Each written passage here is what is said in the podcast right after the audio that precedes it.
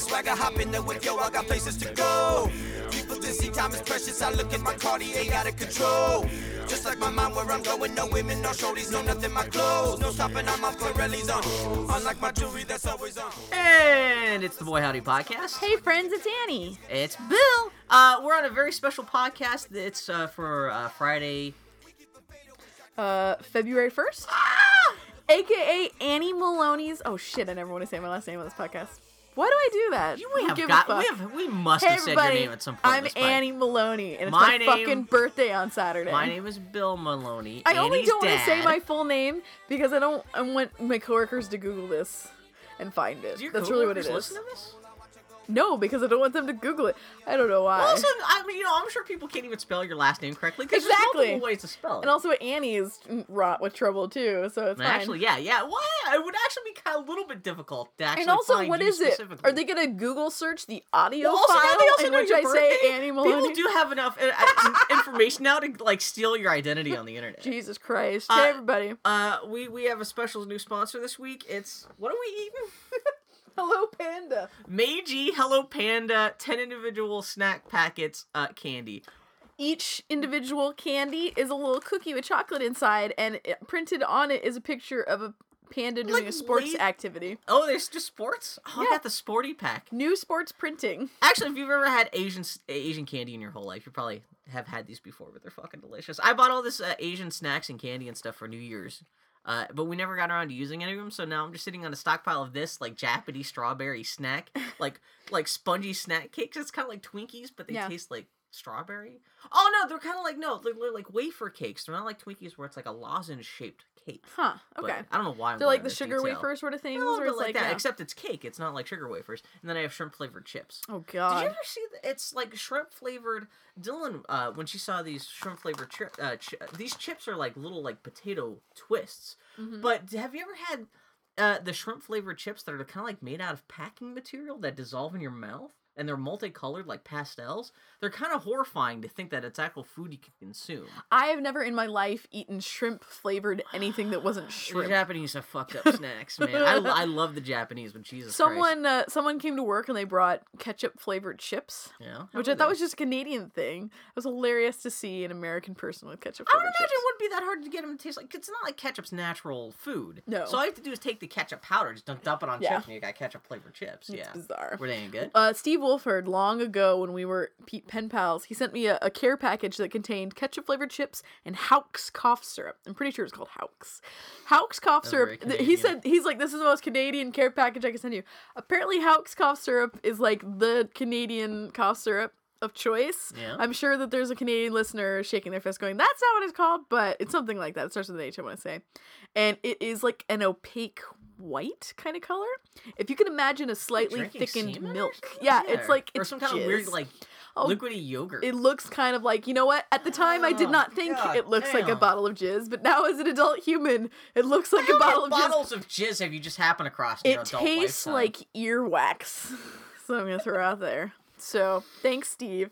I'll remember that flavor to my dying day.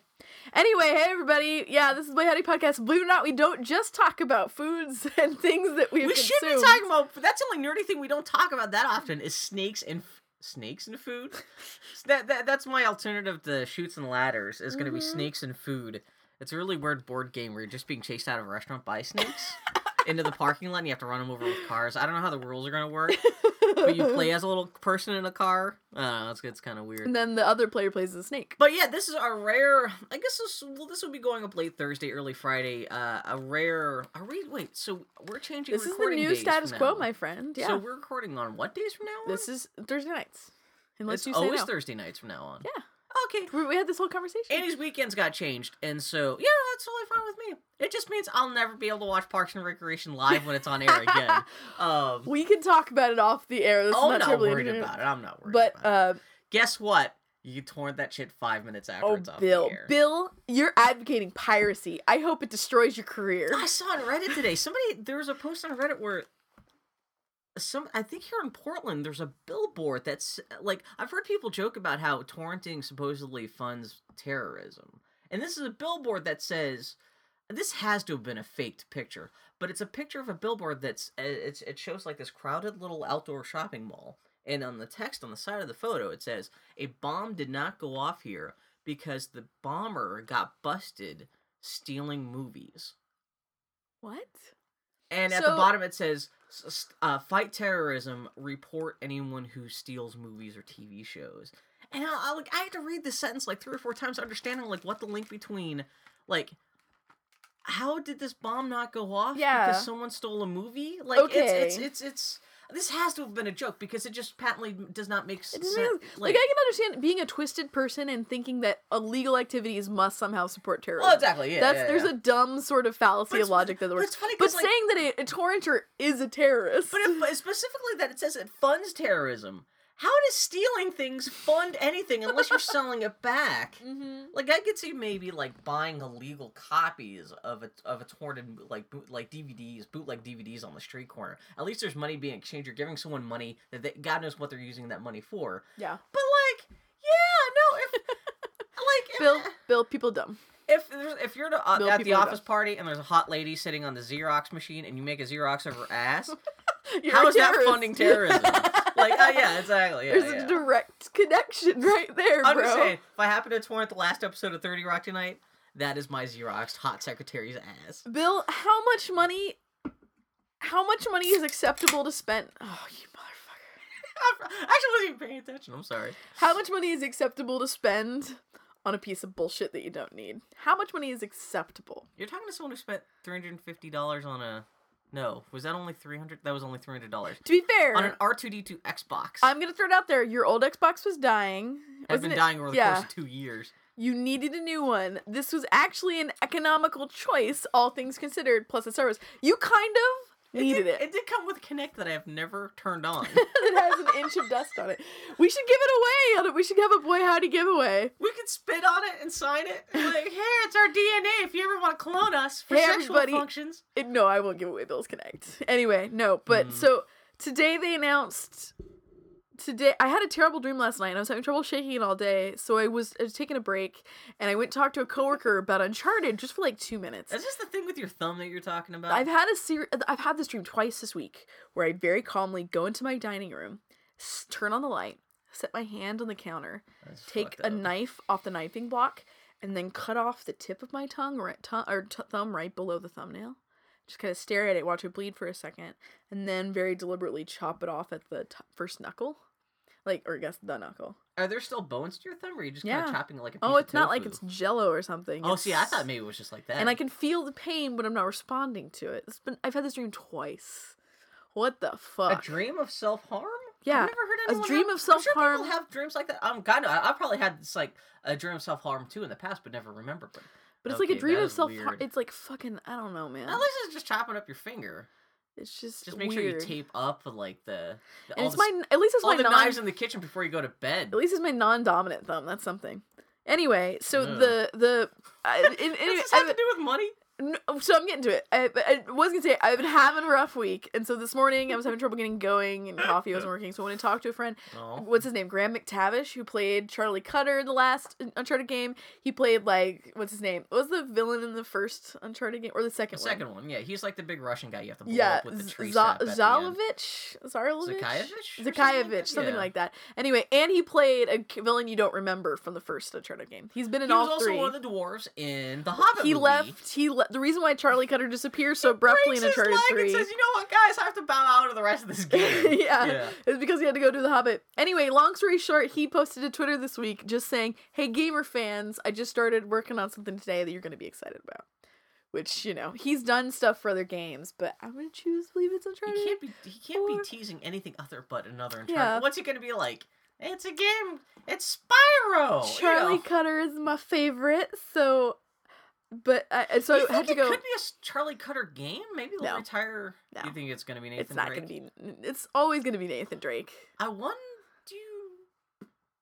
This is already encouraging on your shit, but It's fine. Uh, right before we started recording, the news broke out that uh, World War Two, World War Three just started. the news broke out. No, that the PlayStation PlayStation 4 looks like it's going to be unveiled next month. Do you think the the game he's talking about could be also unveiled as a launch title for the PlayStation 4 next month? It makes sense because realistically, if they're gonna lead with a tease of If a he's game, teasing about it on the day before they start teasing a reveal of the PlayStation 4, Mhm. I don't know. Well, my point, my I would believe that Graham McTavish is not involved until now Yeah. because I'm sure Nolan. If if there's no Uncharted game, Nolan North was in the suit six months ago, recording whatever, like doing the mocapping for but whatever. everyone's always they always bring everyone in the suit, so I'm sure they're probably still doing mocap right My now. point is, is well, yes, but my point is that if they, yes, it's it's. I think so. If you're gonna have a launch title for a new PlayStation system, of course it's gonna be an Uncharted you game. have yeah no they need yeah that has to be Naughty Dog has said that they've split. launch. They now they're now a two a two team uh studio for the first time, Yeah. and Team B is working on Last of Us. Of course, the only Team thing A that works against the argument for Uncharted being a launch title for the PlayStation 4 should the PlayStation 4 launch this year would be that means Naughty Dog comes out with two, two two AAA games within six months of each other, which that seems a little bit much. But there's nothing. I mean, if they have two teams and both games are ready to go, there's no reason why it can't happen. Do you really think that they're gonna say that the PlayStation Four comes out this year? Do you think it'll be this I think year? they would want to. Sh- I mean, they. Assuming that Microsoft is on track to actually put out the next Xbox by the end of the year, they have to be like they have to meet the Xbox at launch because they lost uh market share by coming out with the PlayStation th- uh, PlayStation 3 a year after the Xbox 360.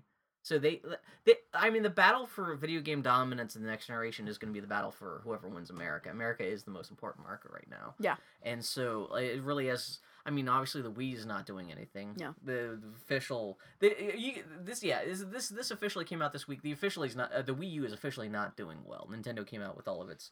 Uh, Data. data this week where they were like they didn't say it was selling poorly, but they they had to all their forecasts about how many uh, Wii U's they would sell just totally missed the mark by by a huge margin. But uh, so that pretty much leaves it up to the Xbox and and PlayStation Mhm. Three. So yeah, yeah, yeah. I th- I, I I definitely. I don't know if they have the infrastructure to pull it off. I could see them delaying it. Mm-hmm. Like they'll they can announce it that'll be out by holiday. They might just say, that's the other thing. They, they might just say like winter 2013 I would and shoot believe. for Christmas, but I could see Yeah. it slipping into early next year. I don't see it come happening this fall. Yeah. I mean, I don't know. Am I? I feel like it's a very brief amount of time to announce it in February and have it in stores by fall. well, a lot of consoles get announced at E3 and are released on shelves that, like you know, next That's six true. months. Yeah, I mean the the the original Xbox 360, less than a year from Halo f- was it Halo 2 was released for the original Xbox. To that E3 they announced not at E3 but that later uh that's the next spring Mm-hmm. less than six months after the biggest game of the Halo uh, of, of the of the original Xbox came out, they announced the Xbox 360, Mm-hmm. and within six months after that, within a year of Halo 2 being released, the Xbox 360 was on shelves. Huh. So there's already a precedent, out even with these companies, for them to go, "Oh, this is our biggest game of this console." Yeah. Up a year later, here's a brand new console. We just announced Yeah. it six months ago. You know, I mean that.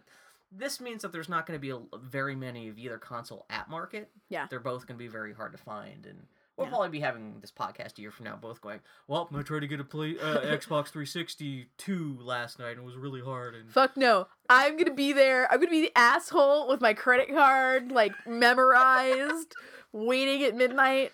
Fuck. Why did I buy a house? I'm gonna spend so much fucking money on video games this year. not really. You'll spend a lot of money on video game consoles, but not that much on. Oh. Well, what what other games? Well, dude, we're getting. You were talking about money. We didn't Anyway, even get what long story about. short, I went and had this very brief conversation with my coworker who who also loves Uncharted. This is the guy who has the big projection screen television, and when Uncharted Oh, 3 yeah, I know what came you're out, talking about. Yeah.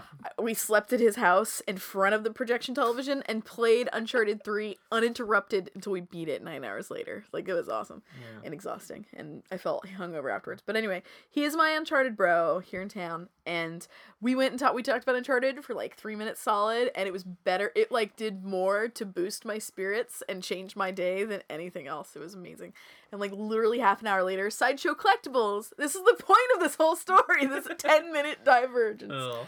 uh, uh, Sideshow Collectibles um, released pre-orders for their what do they call it? Premium excellence. like premium. Yeah. Three hundred and forty-five dollar Nathan? Drake is shipping, statue. Is, sh- is shipping God, I hope shipping's free. At that price, it really should be. But this is a nice fucking. Isn't it like? It's really nice. It's like a foot and a half tall too, It's right? let me. See, I think it's about eight inches tall. I thought it was like 18 inches tall. I thought it was It's like not pretty that big. big. They showed it in scale with the die on their website, and it's it's not that big, but it's like actual clothes and really really nicely modeled. Yeah, his his scarf his looks little- like it's actual fabric. yeah. But it doesn't look like a crappy, uh, like a lot of uh, companies will come out with a dollar action figure that comes with like cloth clothes, and it just Yeah. looks crappy because the clothes are way too big and kind Yeah. of funky. Well, this looks like a great like sta- It's not an action figure, but it is like a. That was the thing. I made Foley. I was talking to Foley because I told Foley. I, Foley was off and about, and I sent her an email. I'm like, so it'll only be seventy dollars a month if we pre-order it. And she she did flex pay, and she goes, so we're buying it, right? That's less than the water bill. oh God. And I email, I talked to her and I'm like, Foley, are we gonna spend three hundred fifty dollars on a toy? She actually looked at oh. me and she said, "It's not a toy. It's a statue." Yeah. it's decoration for the house. It's the Nathan Drake premium format figure. Yeah. Yeah. Oh my Three god. hundred and fifty dollars. I'm seriously thinking about it. What is wrong with me? This will be my third Nathan Drake statue in one way or Well, form. what else? What could they announce that would trump this? That would make you go, "Oh my god, why am I buying this? I should be buying this instead." Unless they came out with like like like Drake. Elena, Chloe, and Cutter playing poker in a little statue scene in a strip poker. That for a thousand dollars. Really, unless I would out- sell my car for that. And like you love Uncharted. Mhm. I mean, it's it's a huge series for you. It's not nothing. This is not like. It's not like they just came out with a Fuck. premium Animal Crossing figure where you're like, that looks really pretty, but I don't care about the game. I love that I can't bring myself to spend money on a computer that I desperately need to replace my five-year-old broken ass I know, computer. isn't that great? But I'm like, it's not, but here's the difference. This is a three hundred and fifty dollar statue that I can just buy. Whereas computers like fucking, it's not just I'll buy a computer. No, I gotta figure out do I want to buy a Mac? Do I want to buy a PC? Okay, I want to buy this.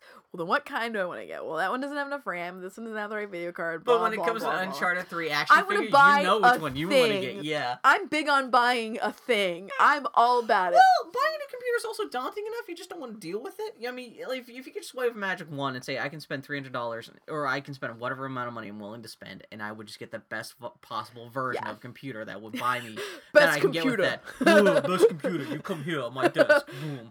Yeah. It's Yeah. here. But no, it's, yeah, it's in, yeah. What complicates things ah. for me is that there are really I need two computers. No. That's what I really need. I need a work computer for my office, and I need a gaming PC for my living room. I need two different computers, and they both have very different purposes. Yeah. But I can't afford that. I can afford one. So do I before do I buy a small form factor computer that I can lug between the two? Do I just bite the bullet and say, "Well, I need a work computer," or do I get what I want and get a gaming PC for my living room and just keep my broken ass smack? And I know people are listening at home, like, just fucking cringing, knowing that if you just took that $350 you could spend on this figure and build your own PC, like, you'd be home free. But then again, yeah, you don't want to build PCs, you don't know how to build computers. Mm-mm. Could you take, doesn't Chase build, build PCs? I know a lot of people who build computers. It's a big difference between having a friend who knows how to build computers and having a built computer. Those are two very different things. too, yeah. I love Chase. I'm not slagging on him, but really, it's like I n- and this is nothing to do about him or any of my other friends who have said, "Well, I can help you." I just want a computer. Yeah. I don't care if it takes six months. Well, that's the appeal of consoles. It's like, you know, you go Yeah. out, you get it, it's I here, bought- I bought an it in, it Xbox. works. Yeah, you don't I'm have to worry about, like, what parts do I get? We've had this exact conversation. Yeah, this is not this is, interesting. yeah, this is, this is a sweaty ass Hey. Bill, but- what'd you do this week? Man, I played some Ni no Kuni. Yeah, how's it I'm only a couple more Tree? hours. Well, I, would- eh, did we talk about this last week? How Mm-mm. you wound up playing like four hours? I of the played game while you after were we here? recorded. Uh, Yeah. You played. You know, you got about two and a half hours into the game. I'm only uh, like an hour and a half ahead of you. I got Yeah. to the city of Al Mamoon. That game was goddamn gorgeous. It's gorgeous. It's still like the the the jump from animated cutscenes to the in-game animated so cutscenes. is this still kind of jarring. this is but- what I didn't like about it. Bill pointed out that the backgrounds are beautiful in that game, and they are. the the, the environments in the game. the environmental yeah. artist did an astounding job, and the textures and everything look so Well, right. They did a really good job. It's obvious Studio Ghibli did not just do the cutscenes and design the characters, but they obviously they, they have their background painters not just paint the backgrounds for the cutscenes, but they actually did like they actually supplied painted textures or whatever artist did a really good job of. Because yeah. I'm right now I'm I'm in this really beautiful kind of like autumnal forest Uh-huh. where it's it's totally designed by the Studio Ghibli guys. Yeah. Like it just just the way like the trees are designed and everything. Like you're in a you're in a Miyazaki movie essentially, and the textures are all you know it's like super painterly and stuff. Yeah. And uh, yeah, that's that that stuff is gorgeous. Yeah. Yeah, and it's and I and but and it's not that the character modeling is bad or that the character animation is bad. It's just that when you go from a Miyazaki clip for 5 minutes, a fully voiced Miyazaki clip, and then you uh, Miyazaki studio clip I should say, and then cut to text based 3D characters. a character like moving you go from 24 frames a second uh 2d yeah studio ghibli animation Yeah. to 60 frames per second static character model kind of like in a weird kind of like just standing motion where it's just kind of like looping like like just kind of like breathing and just kind of Yeah. talking with its mouth kind of flapping open like a like a muppet with no brain yeah it's it's it's it's the CGI cutscenes are not maybe all that impressive, but it's, It's interesting because I brought this up. Did you see uh, that Paperman got released on YouTube this week? Yeah, I did. And I felt bad because I was slagging on a little bit because we act like. Did you know Cleo Chang? She worked on that. Yeah. Yeah. Um, I still think it's a really pretty short, but I still think the the, the blend of CGI and hand drawn stuff in that short are s- Mhm. still comes up a little short. I In think it was. I think it was much more effective on the big screen. Yeah, well, they just like the like just like the beauty of the visuals and everything Yeah. really kind of like knock you in your seat. It's it's it's, it's really gorgeous. Yeah, watching a little like thumbnail on on YouTube or anything. it's- not- It's, it's it's a little more. The It feels a little more like a student film, but yeah, the way I saw that was is not was not. I I thought it was. I thought it was pretty damn good and the best marriage I've seen so far. But I mostly saw that as a technical test. yeah. Than as, I mean, it's a good know. short. It's, it's it's it's a really cute, but there's no dialogue or anything. It really is more of a technical test that just happens to be really charming. Yeah. But uh, I still I, I was complaining about how the way they did Paperman essentially is what they they essentially designed all the character animation. Uh, they well they animated all the character animation hand by hand, 2D animation, traditional style, and then with the, computer they took models of those characters and essentially warped and stretched them so they matched all the hand drawn animation, so that these CG models are essentially doing everything the the the hand drawn version of the animation was, but it's just you know, but the proportions and the way the characters are moving and stuff are, are now kind of like ha- like have that kind of like squash and stretch of hand drawn animation, but still just like there's something about like either the frame rate because it's CGI, it's Yeah. not moving at 24 frames per second, but it's it just you can just tell it's it's still computer generated in the way that like the characters are moving are too smooth. It doesn't have that kind of like little off kilter jitteriness that hand drawn animation does. Like Yeah. there's such a warmth that you get from the imperfections of hand drawn animation that Yeah. like the CGI animation in Paperman just kind of gets rid of, but in an unfortunate kind of way. Yeah. where it's not bad, but like It's just it's very different. It's see it's I still think just not a perfect blending of hand of hand drawn and yeah I think that the problem that you and I will always have is that you and I are both big fucking traditional hand drawn animation nuts. I mean, we grew up with 2D animated films. and if you held a gun to either of our heads, we would you know, like that would be what we'd go for every time. Yeah, exactly. And so it's like there's always for us, even the best 3D animation is always gonna be well, it's not 2D. There's gonna always gonna be that no matter how good it gets. I actually feel like a monster dick because so I played Ni no Kuni and it had get this on my mind how um you know 2D or excuse me 3D to me is all the more jarring for having compared the 2D to it. Like it just it just fucking drives it make it makes my brain start to spin. Yeah, the Studio Ghibli stuff just shows how how not terrible, but just how kind of It just- crappy it- normal video game idle animations are. Well, yeah, it's just, and I hate to slag on it because it's they're doing what they need to do. Like ultimately, the goals of 2D animation and the goals of 3D animation in the context of a video game are drastically different. So I feel like it's not, uh, to some degree, it's not fair.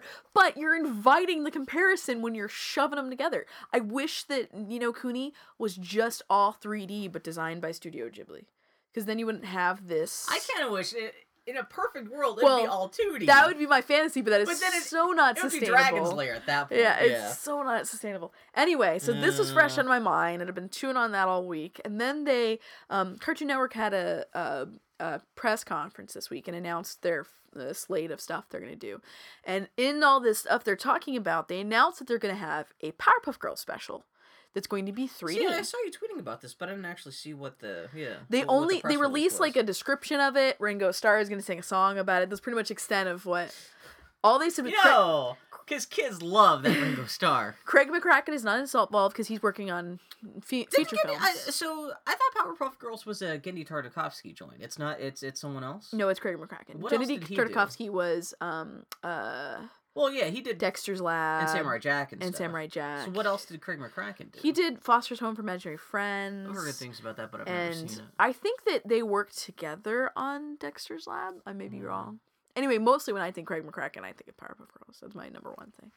But anyway, so um, it's all going to be 3D. They released a a piece of concept art that's 2D. Yeah. That's great. It's like a great design for the Powerpuff Girls. And I was excited about it. But I just and that was cute. But I wish I hadn't fucking seen the 2D because I saw that I'm like, "Oh man, I would love to see that." Yeah. And then like going to be CG. And they The have announced CG, have they shown any of the No. CG stuff? literally what I just told you and that one concept art is if- all well, they I have guess released. CG doesn't mean just like flashing. See, that's the thing. Well, no, they they meant it's, It's gonna be gonna be CGI. rendered, it's gonna be fully yeah. rendered. So I, I and I especially on Hot on the Heels of Ah. Ni no Kuni, my reactions go. "Ah." And frankly, this is and this is not fair because I've seen some good stuff, but my knee jerk reaction is CGI for television is not always like top shelf, so to speak. You know, Although the original Powerpuff That's- that's not fair. Powerpuff Girls was was that fla- animated in Flash to begin no, with? it was all it was all it Was, a, all, was it all hand drawn? It was old enough that it was hand drawn. Oh, okay. yeah, Word out now, like they would ago. do- Yeah, exactly. Yeah. It wasn't more than ten years now, babe. Oh my god! I saw a YouTube clip today of this guy. There's a My Little Pony convention. Yeah. It's a big one where they've got the whole voice cast up on stage. Yeah. And this guy in the audience, he's all like, "Oh, the audience looks like a bunch of goobers because it really does look like it's mostly bronies." Yeah. And this super, this guy talks like me. He's completely inarticulate. He gets up to the microphone and he's like, "I just want to talk about uh, Princess Celestia and and the dark side of the fandom and how in the dark side of the fandom she's known as a molester." And he start he starts t- talking about the sexual aspect of my of Princess Celestia. Really? And this guy just yanks the, the, the mic right out of his hands. And like the poor lady who voices Yeah, Princess Celestia sitting right on there. stage, she's Yeah. she's put in the super uncomfortable position of Yeah. like, I know a lot of you guys want to sexualize My Little Pony, and I guess that's okay, but make sure you just do it uh, do it at home. Don't bring it here. Yeah. And then the video just cuts off in the middle of her trying to like. Oh. How do you respond to that? out. Exactly. When you're put in the spotlight, where it's like, how do you respond to the fact that I do masturbate to you voicing a pony? Yeah, like, there's a person next to him who's got like like Princess Celestia like in macaroni on a piece of paperboard or something. Like it's the mo- it almost it almost comes across as a, like a Mad TV sketch Oh god. parodying uh My Little Pony. But anyway, that that's that has nothing to do with animation or anything. Anyway, like so- thinking about that. I, I and my knee jerk reaction was go fuck that noise. I and I I like I can't. I just can't. Like it, I don't want a Powerpuff Girls CGI. Oh yeah, it's completely understandable. Yeah. But our bro Steve works at Cartoon Network, and he tweets at me. He's like, "Oh, we know. I know. You know, it's in good hands. Just trust me." And I'm like, "Ah, I wish I hadn't seen that concept Oh, art because I'd rather be in for- CD." I keep on forgetting Adventure Time is a, a Cartoon I know. Well, the thing, and then and I'm like, I don't really think about it, and then I go away, and the next day I wake up, I have it notified set up on my touch that it notifies me whenever someone favorites my tweets. Yeah. The guy who did the design for the Powerpuff Girls special favorited my tweet saying, I can't imagine something less appealing to me. I look at his Twitter feed. The poor guy has been dealing with 24 hours of people just shitting on Oh, his project man. Unseen. He's like, you know what? I've been working on this for a year That and a half. sucks. No one has even seen it and they're already judging it. And I felt like the biggest douchebag possible. Did you tweet at him at all? No, no, he was just looking for online. I was part of the problem in that moment. Oh. I was an internet hater. You should tweet at him at some point saying, I'm sorry. I feel like a cock. What am I gonna do? You would probably actually appreciate someone saying, I sorry. feel like a tremendous cock. They're if, he, absolutely if, he- right. if he's got enough bandwidth open that he can go be, he's obviously looking for people talking about I'm. If an he can just ass. back and say, I'm it actually gave me a panic attack. Send him a link to this uh, podcast so you can explain yourself. It gave to me. A, I was like, oh, I feel like a dick. I was an I- internet hater. I feel I'm part of the problem. I am so glad that Steve doesn't follow me on Twitter because I was shit talking Rebecca Sugar's new show. You were. I noticed you said. And I it wasn't until I was like I had tweeted, I was like, oh shit. I can't believe we spent half of each goddamn podcast talking about the shit we did on Twitter. Uh, but no, uh, so Rebecca Sugar, she is a this is another announcement at the Cartoon Network. she's written thing. most of the songs on Adventure Time, and I Mm-hmm. know she's an artist. I don't know if she's just a storyboard artist or an actual like writer or what, but she's one of the big Adventure Time people. Now she's got her own cartoon called Steven Universe. Uh, when I heard that she was getting her own show, I was like, "Oh, really cool! That sounds awesome." But in the uh, they put out the poster this week, which the poster art looks cool, but it is it look, kind of looks like it's it's it's it's kind of I've seen people describe as it looks like fat Scott Pilgrim because it's this guy this like fat little nerdy Jewish looking guy in a like a star uh, t-shirt with like Mhm. kind of surrounded by three hot babes and no one knows what the They're- show's about. They're his sisters, though. Is that what it is? Yeah. Oh, okay. The whole premise is just- that it's they're these all galactic guardians of the universe, and he's like the slacker younger brother. Well, just in the wake of like Adventure Time and Scott Pilgrim and stuff, I, I I was just a little disappointed that a new show by a lady coming out stars another kind of nerdy like th- this whole genre of how secretly awesome nerdy guys are. yeah. That's a little played out a little bit. Who knows? No one, no one's show, seen anything of the See, actual that's the thing. show. I feel like a It's just dick. a po- exactly. We- so we both We had gotta our- watch this bullshit, and then we can talk about it. We I have- feel like We've both slided directly people at Cartoon Network this week. I'm a we owe reparations. I'm bad. We should spend time watching. We should spend more time watching cartoons rather than just criticizing Me cartoons. am bad. I feel like a dick. I was part of the problem. I was part Well, of the problem. at least problem. you can tweet back to the guy. I'm, was part of the problem this week, Bill. I'm disappointed in myself. Did you hear the thing about sock dreams? Ugh.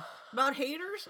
I, I heard just a little bit of it and it was enough to Enough that I don't know if I've got the whole story, but there's this local sock company here in Portland called Sock Dreams. They sell They're a distributor. garters. They're, and- Yeah, they're a really great comprehensive distributor of socks. And there was something that they started selling a line of tights that were being advertised for uh, plus sized women under 200 pounds. And a lot of people got upset because uh, women under 200 pounds were being labeled as potentially being plus size, which doesn't seem crazy. Well, it's and well, I mean, you could say that, but but, this this started this started a whole hate storm. This is the only reason I even thought about this. It's yeah. I'm sure the thing about sock dreams is, as far as I'm aware, they only manufacture a small percentage of their fo- socks. They're Well, that, that, that's what they like.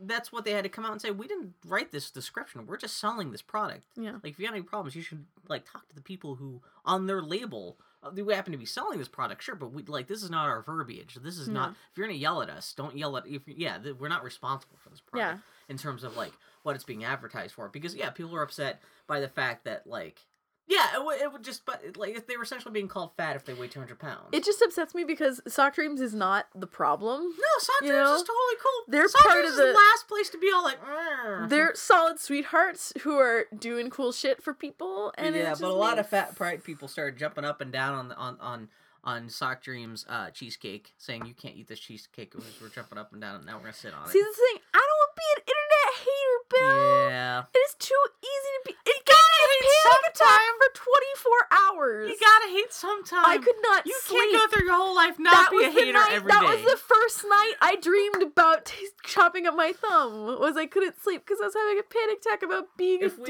we ever have a Boy Howdy bumper sticker, the first one will be yeah.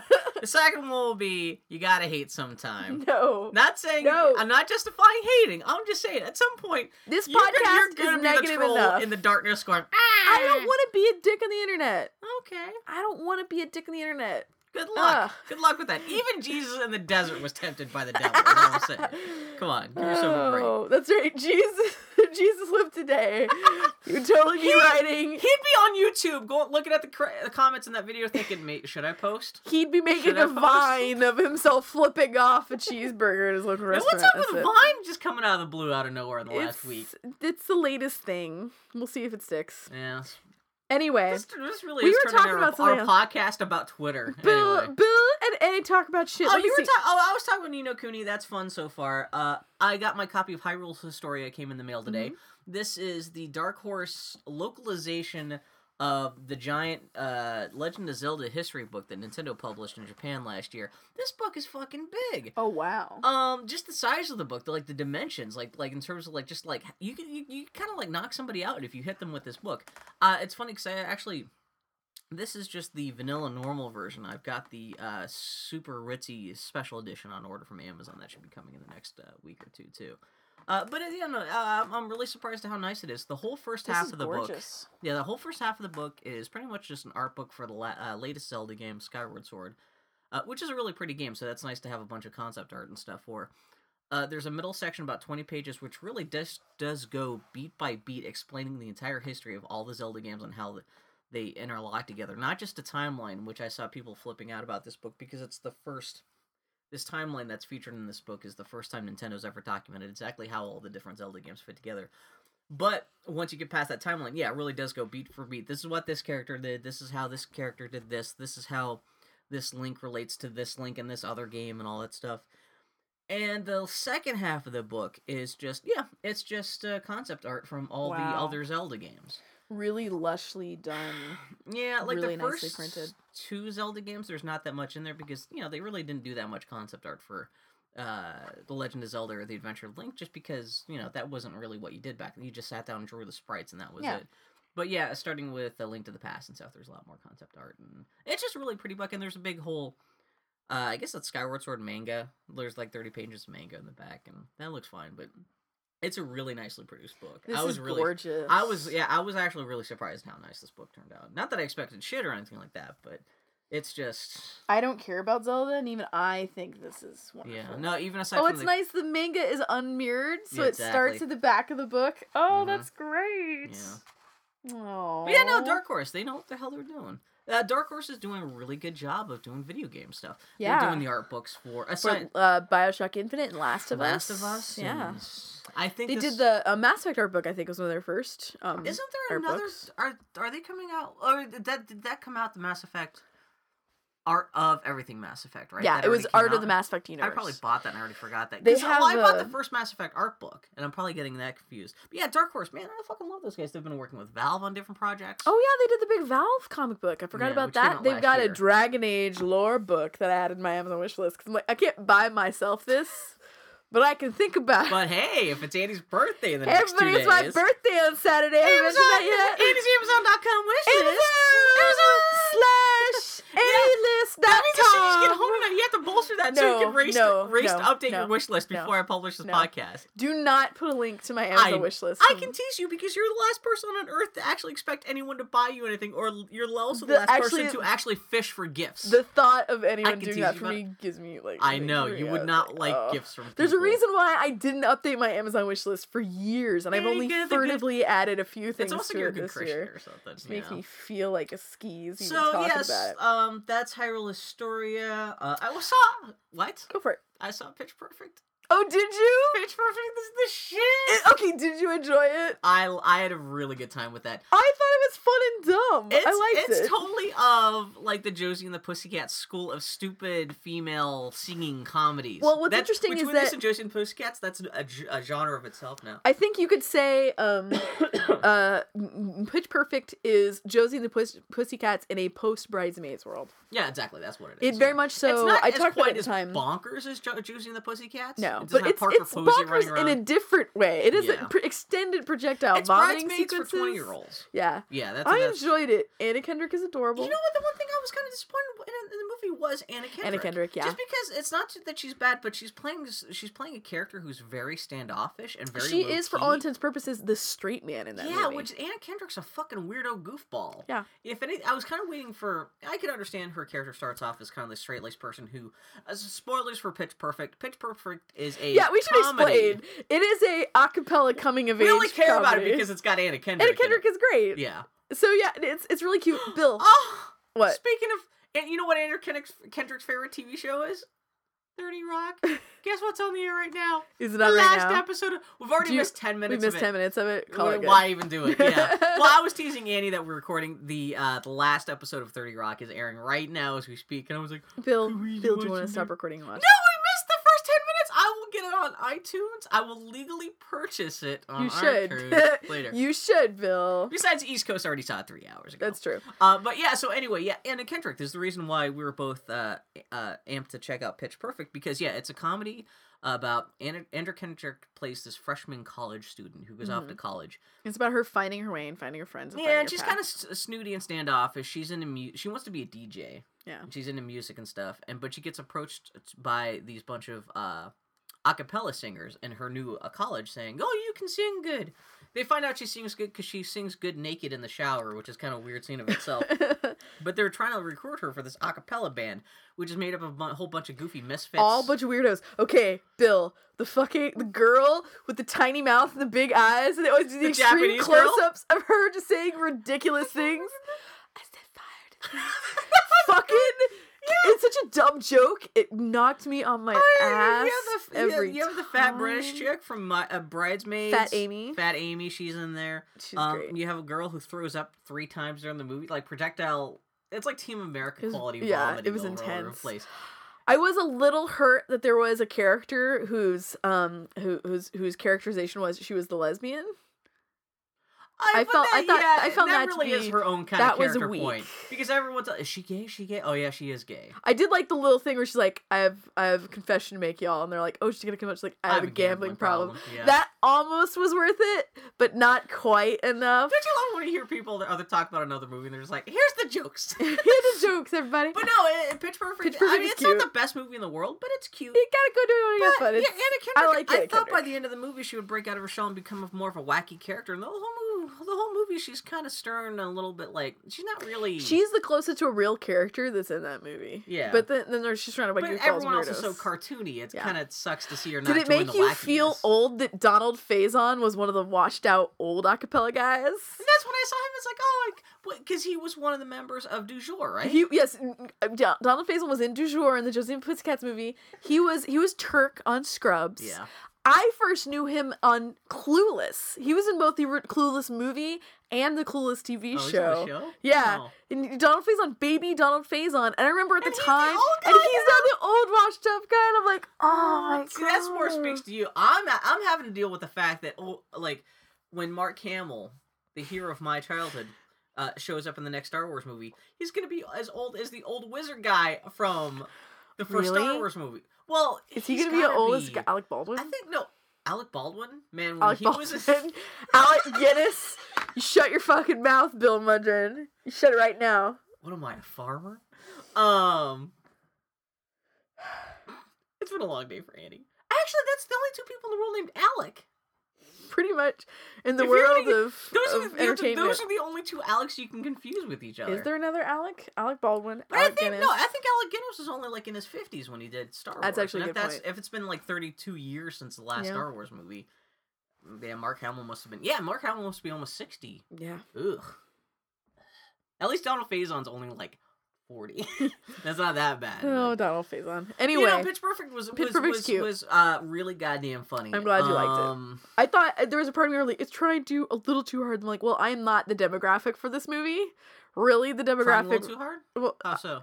It's you know, it's uh, the the way that all comedy, like broad comedies, are trying too Yeah, hard. but it was good. I mean, the singing is actually good too. The That's singing was really like, good. it's be- All the- a movie about acapella students So the fighting each other. gimmick, the gimmick of Pitch Perfect, if you want to call it that, is that when Anna Kendrick comes in, she's like, "Oh, well, you guys do acap- acapella, and it's always boring ass like Mr. Sandman, like old school acapella songs." She's like, "We got to do remixes, so it's like acapella versions that compile like multiple." Yeah, that's how she songs and stuff." incorporates her DJ ambitions into be, beca- becoming this acapella student. That's right. And she bumps head with this super OCD leader of the group, yeah. who's not portrayed as a villain. No, but she's she just can't like loosen up enough to let Yeah. anyone else have any input on the group.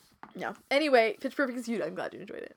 This week, the only thing of note I did, other than have a panic attack about m- being making a mean tweet on the internet, was I played the cave. The Yeah, cave did you is finish really it? cute. Is it- yeah. Oh, did you? Yeah. I was gonna tease you for not finishing. it. No, 'cause was I looking- finished it. I was looking at your cheevos and I didn't see any achievements for finishing it. Well, yeah, there is. I did get to you of finishing it. Oh, Bill. well then, how was it? It's a really cute little game. I liked it very much. It's interesting that we, in the last 12 months, we saw two evolutions of the adventure game. And that both take very different tacks. Because whereas The Walking Dead is very much so like this pure focused approach at character and dialog Mhm. The Cave is just a pure, straight up puzzle game. Like, Oh, really. yeah. It's like, and they both take like, these very deliberate tacks Whereas, you know, 15 years ago would have been a blend of the two. It was really interesting. I liked it. As always, what's interesting is that the best part of the game, and this is true in my opinion of Psychonauts and a true brutal legend, in this game they had this whole aspect where you could unlock, for all intents and purposes, a slideshow that had Oh yeah, yeah, yeah, yeah, in, in the case like in the Psychonauts, you could find these repressed memories of that the characters had. In um, Brutal Legend, you could find these lushly illustrated um, things of history of how that world came to be Yeah. and the backstory of it and your character's backstory. And in this game, a- as you progress, you can find these glowing glyphs, and if you activate them, you get these comic panels that pr- tell you what happened to bring the characters How to the many cave. of those panels do you get per character? Because I, only played the demos. Oh, so you actually really do get a story. I think there's seven, and then when you finish the game, you get kind of a three panel epilogue, two Okay. panel Yeah, because I played the demo on Xbox Live, and you only get one panel Yeah. per, per character. Which characters did you play through the game with? Well, so technically, I pay- played this game one and a half times. I started and I played. Uh, my wife and I uh, played, and I had the knight, the time traveler, and the adventure. Yeah. And I got as far as finishing the Knights level until I realized I missed a glyph.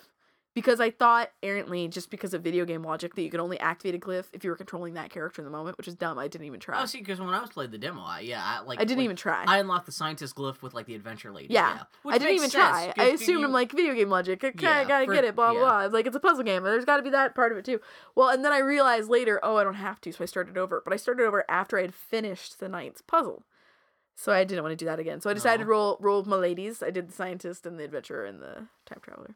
I thought it was Did cute. you? I heard uh, the one complaint I've heard about people that supposedly there's a puzzle with the time traveler that is really oblique. Yeah. Oh, you got okay. Well, enough that you seem to know what I'm talking about. I don't know what Yeah. it is, but I've heard other people well, there's say, always. "Oh, did you get that point with the time traveler?" And they're like, "Yeah." Well, the the thing with adventure games is that is it a time-paced puzzle? Uh, t- No, you have to do. It's not that the solution is opaque. It's like literally, it's like how you do it isn't necessarily obvious. oh, okay. Like, Is it Yeah. something with mine carts or something? well, it's as simple as you have to hold a button while switching characters, Oh, really? and the instinct is not to do that. Yay! so, There's you know, it's is, like- is there nothing in the game that trains you that to tell you that you can do that? Sort of. There are points earlier in the game where you have to flip, you have to pull levers, and you have to tell a character to pull the lever and then switch to another character while that Huh. character A is still pulling the Uh, did you get the achievement for uh, stealing the postcard from the gift shop at the beginning?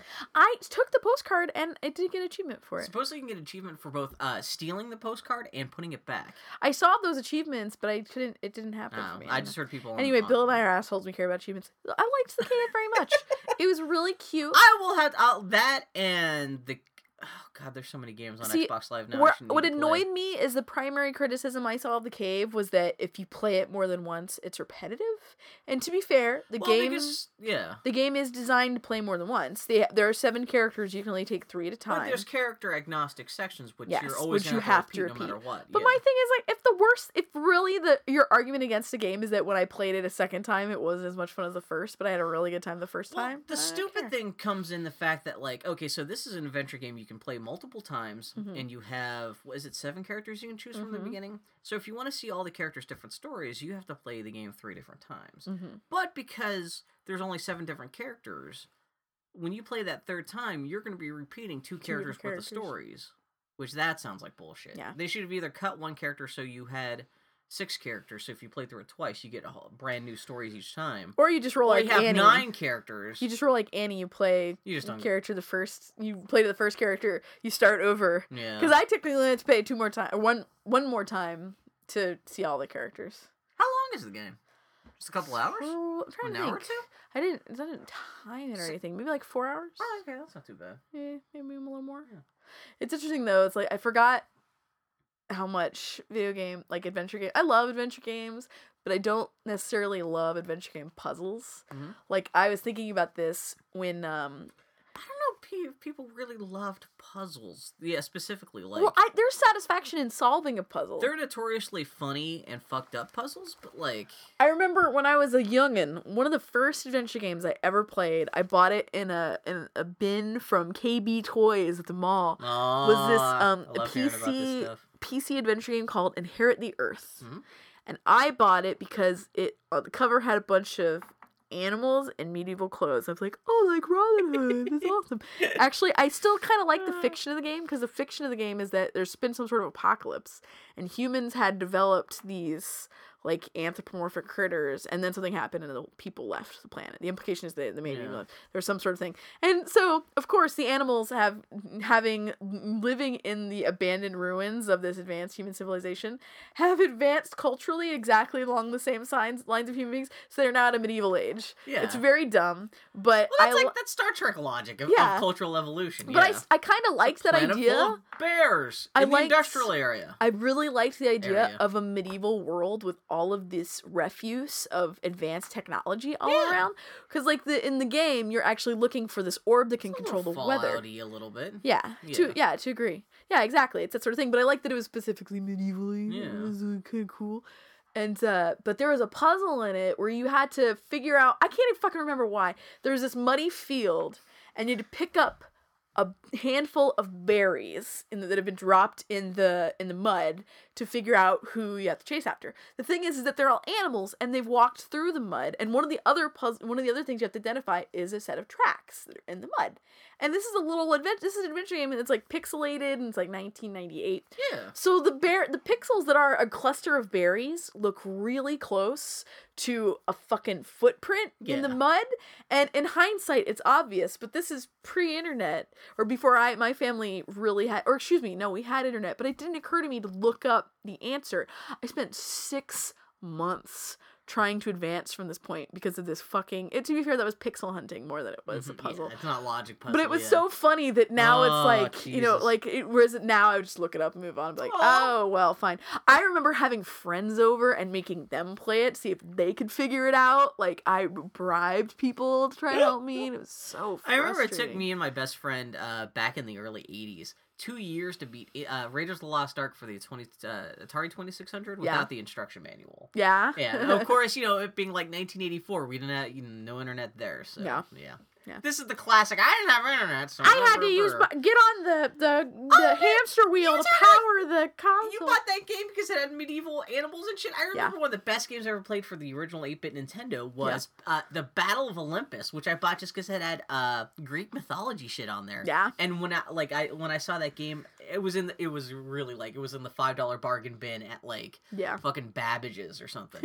um, it was because I was going to a uh, middle school that was all about the classical arts and stuff like that. It was Yeah. all about Greek mythology and medieval stuff. Yeah. And so I was like, oh, this has Medusa in it. I'll get that game. yeah. And, but yeah, it's it's funny how sometimes like uh, you'll you'll pick up stuff arbitrarily just because of just like yeah cover art stupid cover art exactly you know it's funny what gets you going so so this is unrelated uh so I, I haven't really thought about inherit the earth i think about it every once in a while because it was a really important game to me at the time like i said it took up like easily a year's worth of brain space yeah for me Aw. they announced this week um that they're doing a kickstarter for inherit the earth 2 what so this is a game that is beloved to me and probably a small but passionate yeah when did this come? Like bastion of 1992 or something? furries.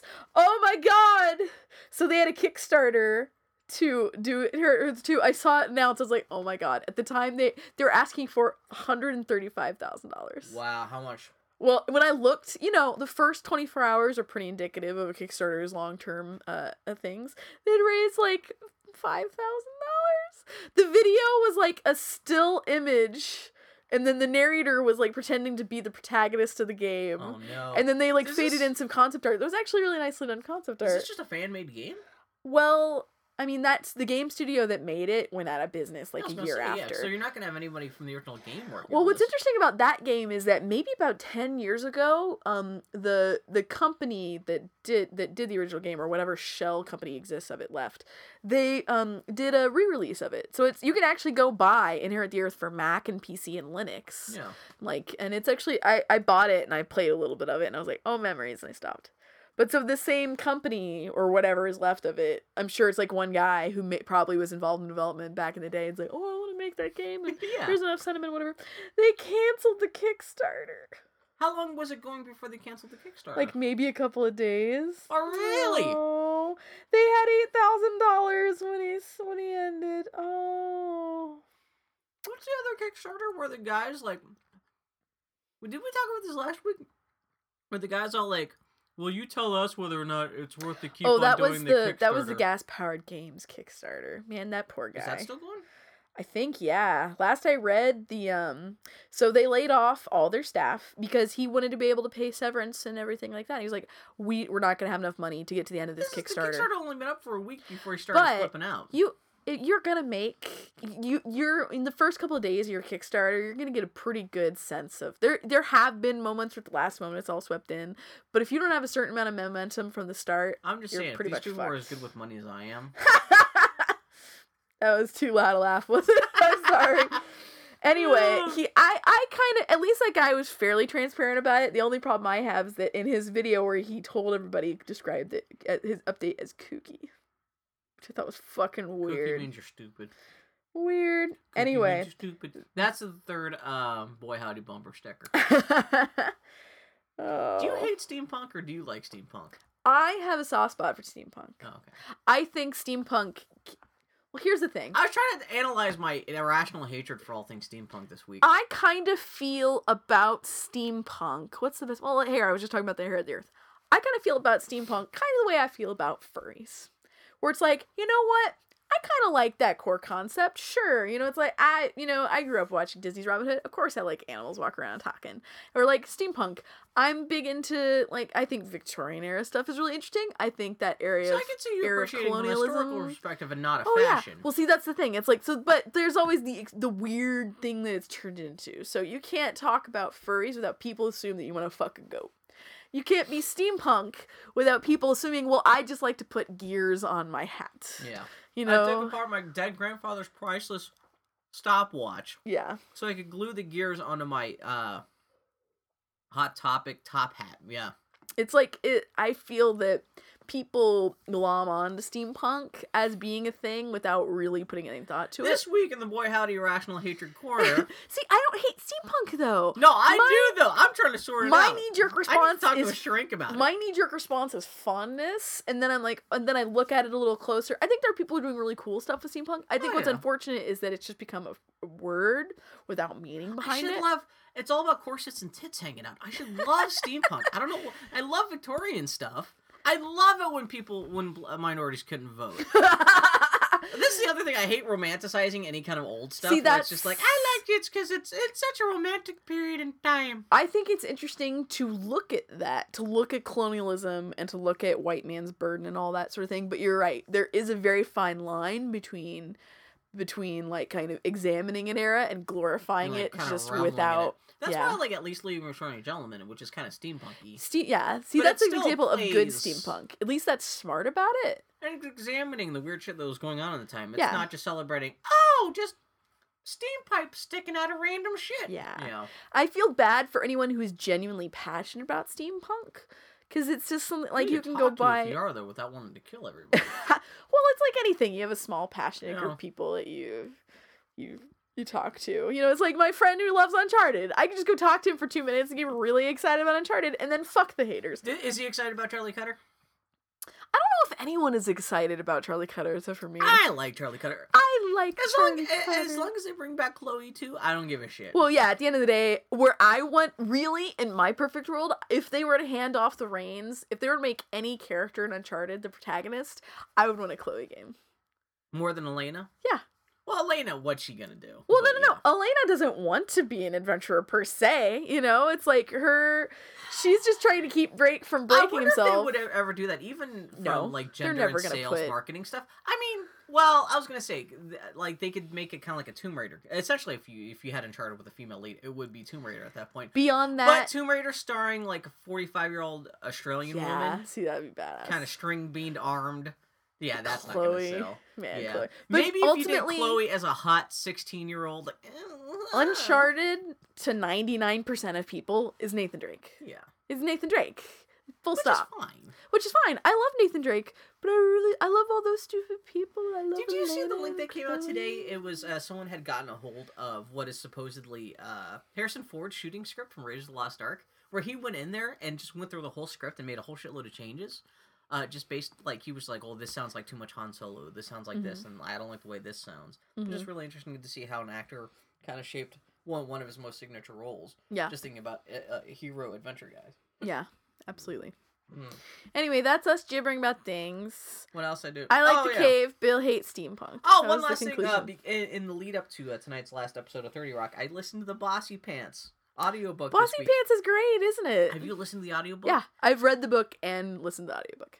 The audiobook, as soon as it was over, I was like, no, this can't be ending. Because, like, eh, like, uh, uh, Tina Fey, well, Tina Fey, this is, Bossypants is Tina Fey's book. It's her autobiography she came out with a couple years ago. Well, it's a series she- of essays. Yeah, well, yeah, yeah, yeah. And, uh, yeah, yeah, yeah, yeah, yeah. And there she got her husband to do like little Yeah, intro and outro music music, stuff, for it. yeah. I was like, oh, it's 30 Rock music, but it's, It's not. It's special music. It's, Yeah. it's not quite 30 Rock, but it sounds like it. And got to the end of the thing, I was like, the music started coming up. I was like, no, Fey, why is the music coming out? Don't stop. I listened to, I think I listened to the entirety of that audiobook in like a day and a half, which I don't think is that much. I think it's audiobook. like four or five hours long. yeah, It's I listened to it twice on a road trip. because it is just a couple of essays rather Yeah. than like really lengthy It's like, autobio. yeah. And she she like you know she talks a little bit about her being a kid and her little being a pre- pre- precocious teenager and stuff, but like My favorite Oh line in my that whole book is when she's talking about when she was a youth and she was friends with all the lesbians. And what is she? She's just banging on this on the car with her. She would like get the dyke in the car. we gotta get home. I just also Oh, Tina God. Fey. The Tina Tina, Fey, Fey. kind of makes me appreciate her friend Vera Brosgol a little more. Her friend Vera Brosgol is kind of known for being kind of weirdly not stern, but kind of like disengaged from other people. At least like from like and like I kind of like career minded, disengaged, kind of just kind of narrow focused. And this is something Tina Fey talks about in her book, where she just like she, Tina Fey just doesn't understand liking animals. She said, you know, she says I don't have any problems with animals, but they're fucking animals. I don't want pets. They're animals. They're good to eat. Like, like you know, she just has like she like like faking enthusiasm in Well, social. where where where I could where I would see the similarities. Vera knows what she wants. And well, Tina exactly. Fey- Yeah. Whereas Tina Fey's whole shtick is like, I don't know what I want. I am a baby. Well, Tina Fey does know what she wants though, Uh, and she bit. does it. although towards the end of her book and towards the end of the Bossypants, she's like, she actually comes out of the audience and is like, I don't know if I should have a kid. I guess you'll find out soon. What do you think, audience? And it's just kind of like, I don't know. It's a very good. It's very conversational. It's Yeah. right by her, and instead of her just going, and then I turned twelve. I mean, the book is written funnily, Yeah. but her reading of it is also really funny Yeah. because she's also just giving little asides and stuff. So it's not exactly like Yeah. like just reading the book, but I'd be curious Well, to read those the book. Just those to see how asides are all in the book. It's all in the book. Oh, really? She's sometimes reading she'll just be like, the only time she ever strays and adds anything it'd be on it like obvious things where she's talking about the audiobook is when she's talking about pictures she'll describe pictures that are in the book "Oh, okay, okay. okay. otherwise it's all in there It's fucking good. It's good. It's a good book. that on my drive down to san francisco my wife and i listened to the audiobook of both bossypants and mindy kaling's is everyone hanging out without me She reads that too. Yeah. Yeah. they're both really good books by funny women amy poehler needs to write a book Have you, have you been watching her show, Mindy Kaling's? I watched I keep on hearing that is it, everyone's astonished by how not good that is. i watched the first episode Yeah. and i thought the editing was bad Oh, okay. granted it was the pilot and i'm sure like it went through a bunch of edits and all this and that yeah and i just didn't like i didn't like any of the characters except for mindy kaling That's what I keep on hearing. Like it's just also just the focus of the show is just kind of like bleh. like sometimes it's about her being a doctor, Yeah. sometimes it's about her dating, and it just seems to be kind of I don't know.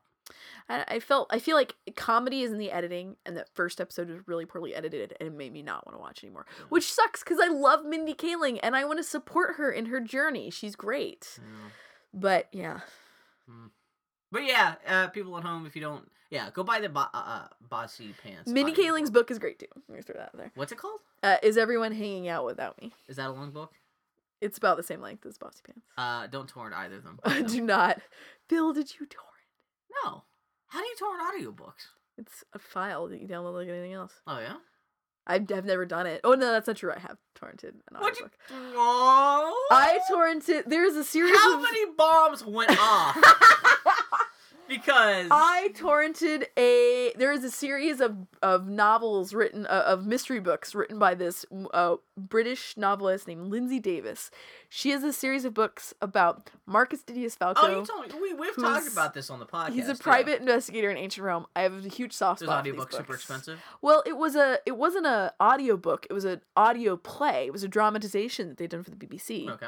And at the time it was not available for purchase in the States. Okay. I could have imported some CDs, but I I downloaded illegally. am amazed at how I feel bad. expensive some audiobooks are. It's crazy. I mean, I can understand because you have to pay audio engineers. There's a whole different staff it, it takes to produce an Yeah. audio book. It's not, you know, it's not I would just argue that it takes no more time than making a book, though.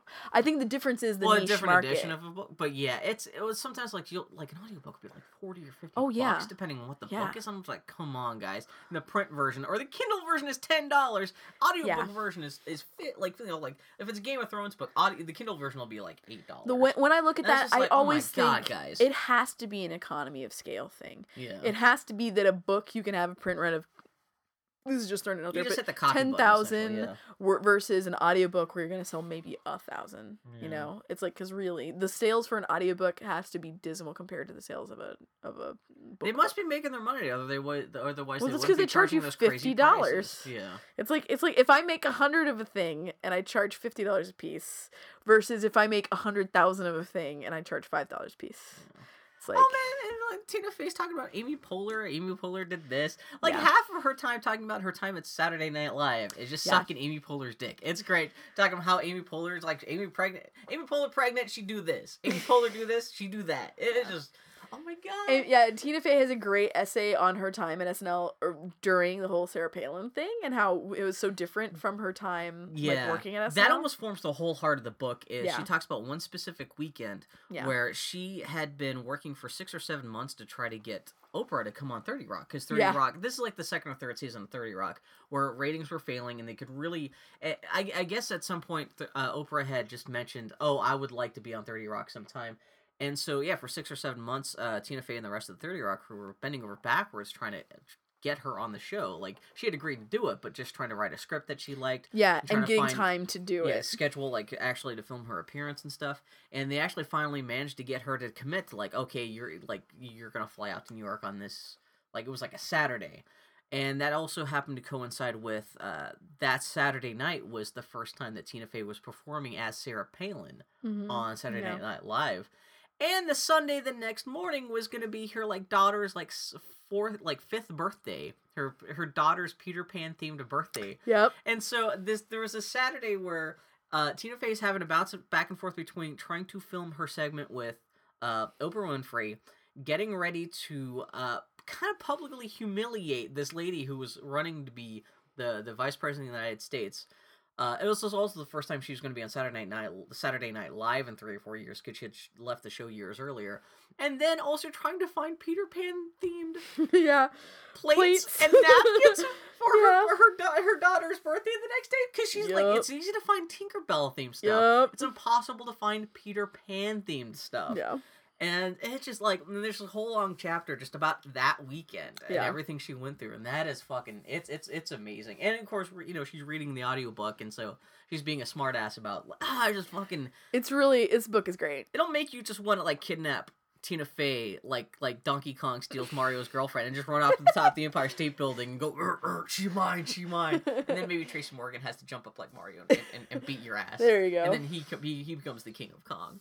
But uh, yeah, so yeah, Bossy Fey. Pants good. I like that lady. Yeah. Yeah. She's solid. I'm curious to see what she does next, other than take a nap. Yeah, or have the second kid she was talking about. I, Yeah. Does she only have one kid? I know she has a She has daughter. she has I want to say she has two. Okay, I wonder if she adopted her because, like I said, Bossypants, which you know was written like three or four years ago. That that- the, the book ends with her trying to decide whether or not uh, she like she specifically talks about how the next five years is pretty much the last five years she can be a viable movie star if she Yeah. wanted to be in any kind of movie she writes or anything like that because Yeah. she's in her mid forties, or you know it's the last four it's last four or five years she can be pretty reliably fertile and not and still be young enough to have another kid. Yeah. So it was an interesting choice of her. Like this is how she essentially ends the book, trying to figure out like this is five years. Should it be? what happens next? Yeah, it, like choosing between family and uh, business stuff is, is kind of interesting. Oh, Tina Fey. Anyway, so this is the end of our uh, sucking Tina Fey's dick session of this week's podcast. She does have two children. Okay, what's the other? Who- who's the other kid? You know, uh Is it her kid? Did she adopt? Broham. No. 'Cause no, that's the that's the perfect thing. She she to have a career. She must have had a career. She's still still been doing Thirty Rock. I was gonna say Bill. No, she hasn't had a career. Haven't been paying, paying attention. Tracy Morgan just does a really convincing Tina Fey impression. On, That's on it. 30 Rock. It's really, really good. Oh. Okay. Well, should we wrap it up? This this. I segment of the tried to a while ago, my friend. Oh, I hold on. I just Hold my on. love for Tina Have you ever seen a picture of Jeff Richmond? He's been on 30 Rock a couple of times. Oh, Have you ever really? seen a Let me picture of her see. husband? He's adorable. He's like a head shorter than she is. Oh my god, he looks like a hobbit. He's great. He's been on whenever on 30 Rock they show the musician who does the music for the show. It's always Jeff Richmond, which cracks And cracks he me does up. great music too. I like he, that he's guy. it's super good. Oh, and like, good. oh, one of the first things she starts talking about in the book, she starts making fun of people who attended the uh, Pennsylvania Governor's School of the Arts as being uh, poorly socialized freak balls. Mhm. Of course, I have attended the Pennsylvania Governor's School of the Arts. Because she's from waka. Pennsylvania. I'm Yeah. from Pennsylvania. She's talking about falling asleep on long car rides across the Appalachians. I'm just saying, if her husband, if Jefferson Richmond dies, Yeah. we have built-in soulmate uh, potential. That mean you'd have to adopt Alice Zenobia Richmond and Penelope Athena Richmond. Actually, naming your daughter Penelope Athena is kind of the raddest thing I've ever heard. yeah, and if they still need Peter Pan, stop fucking drawing on the napkins. Boom! Set. So if you guys have Tina Fey's home email address, email us at the Boy Howdy Podcast. We're gonna get on that right now during the break. We'll be back in a minute.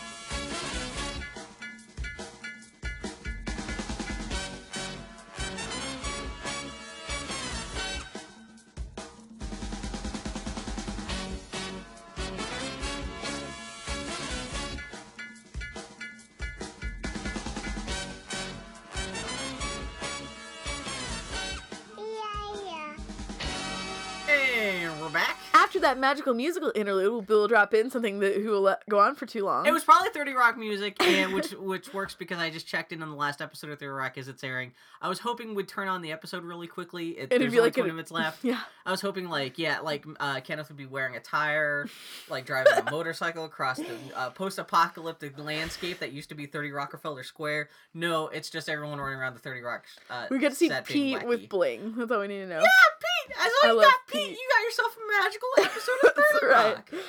All right, in the Geek Week in review, Sony Tell is us what's up. holding a big press conference in New York on February 20th that promises to allow press attendees to, quote, see the future, unquote, of the PlayStation brand. Yeah, this is the news we alluded to earlier that j- just broke earlier today on Thursday. Uh, yeah, so it sounds like uh, I made the joke on Twitter. Unless this is Sony revealing its proprietary uh, soft serve ice cream machine, I would imagine. Yeah, this is going to be them announcing the PlayStation Four. it's gotta be. Yeah, I'm a little surprised that it's not Microsoft pulling the trigger first. Yeah, Sony is not known for, you know, Yeah, I mean they were like the last uh, console manufacturer to put out console last year. I think this is a smart time to do it because there's kind of a news lull right We'll now. see when it actually comes out, though. They'll announce some, like I said, they'll probably announce a console for sometime winter 2013. I don't know. But- Well, you know what? You know what it could be? It just now occurred to me. They bought a streaming service like a year and a half ago. Yeah. I wonder if they're going to be announcing some sort of streaming video not game PlayStation service. 4. But they're talking to PlayStation 4. Or they're talking to like ga- the ga- like soon as uh, that press release went out this afternoon, Gaming Press were getting the, the the invites to come see this press conference. Yeah, So it's gaming related. It's not just Sony. like streaming gaming is what I'm. That's what I'm just. I'm just saying it could be. I don't know. so the, their just console's just going to be Apple TV. there. You just hook a controller Maybe. too. God, it would save them a lot of money. Well, that's true too. Uh, well, I Uh, guess we'll probably find out in a month. not. Probably not. I'm just throwing it out there. Uh, Nintendo posted a bunch of losses this week. Missed Wii U and 3DS sales targets. Its second operational yearly loss in a row. In this light, Nintendo's "Hey, we've got a bunch of Mario, Zelda, Animal Crossing games coming eventually" press event last week makes a lot more sense. Yeah, it was really surprising when out of the blue in the middle of January they, they, they decided to come out and say, "Hey guys, there's a new Wind Waker. Uh, there's a Wind a remake of Wind Waker coming out. Oh, we got all these games coming out." I was like, "That's kind of weird, weird timing for this kind of reveal." of Yeah. Nintendo. Essentially, I mean, big shocker. It's not exactly big news that Nintendo is coming out with another Mario's and Yeah. another Zelda and another Animal Crossing. But yeah, it, it we should have known that they would come out a week later and. Here's our terrible sales of the new yeah, like they want to have this news out there, so it, like Yeah. kind of soften the blow of this terrible news that just came out Yeah. that, uh, just last year or two. And I saw someone someone were, was complaining that or w- was was claiming that if you look at some kind of interview with Iwata, that he was claiming that he will quit unless Nintendo makes a hundred billion dollar yen profit this year. That sounds like bullshit. Profit?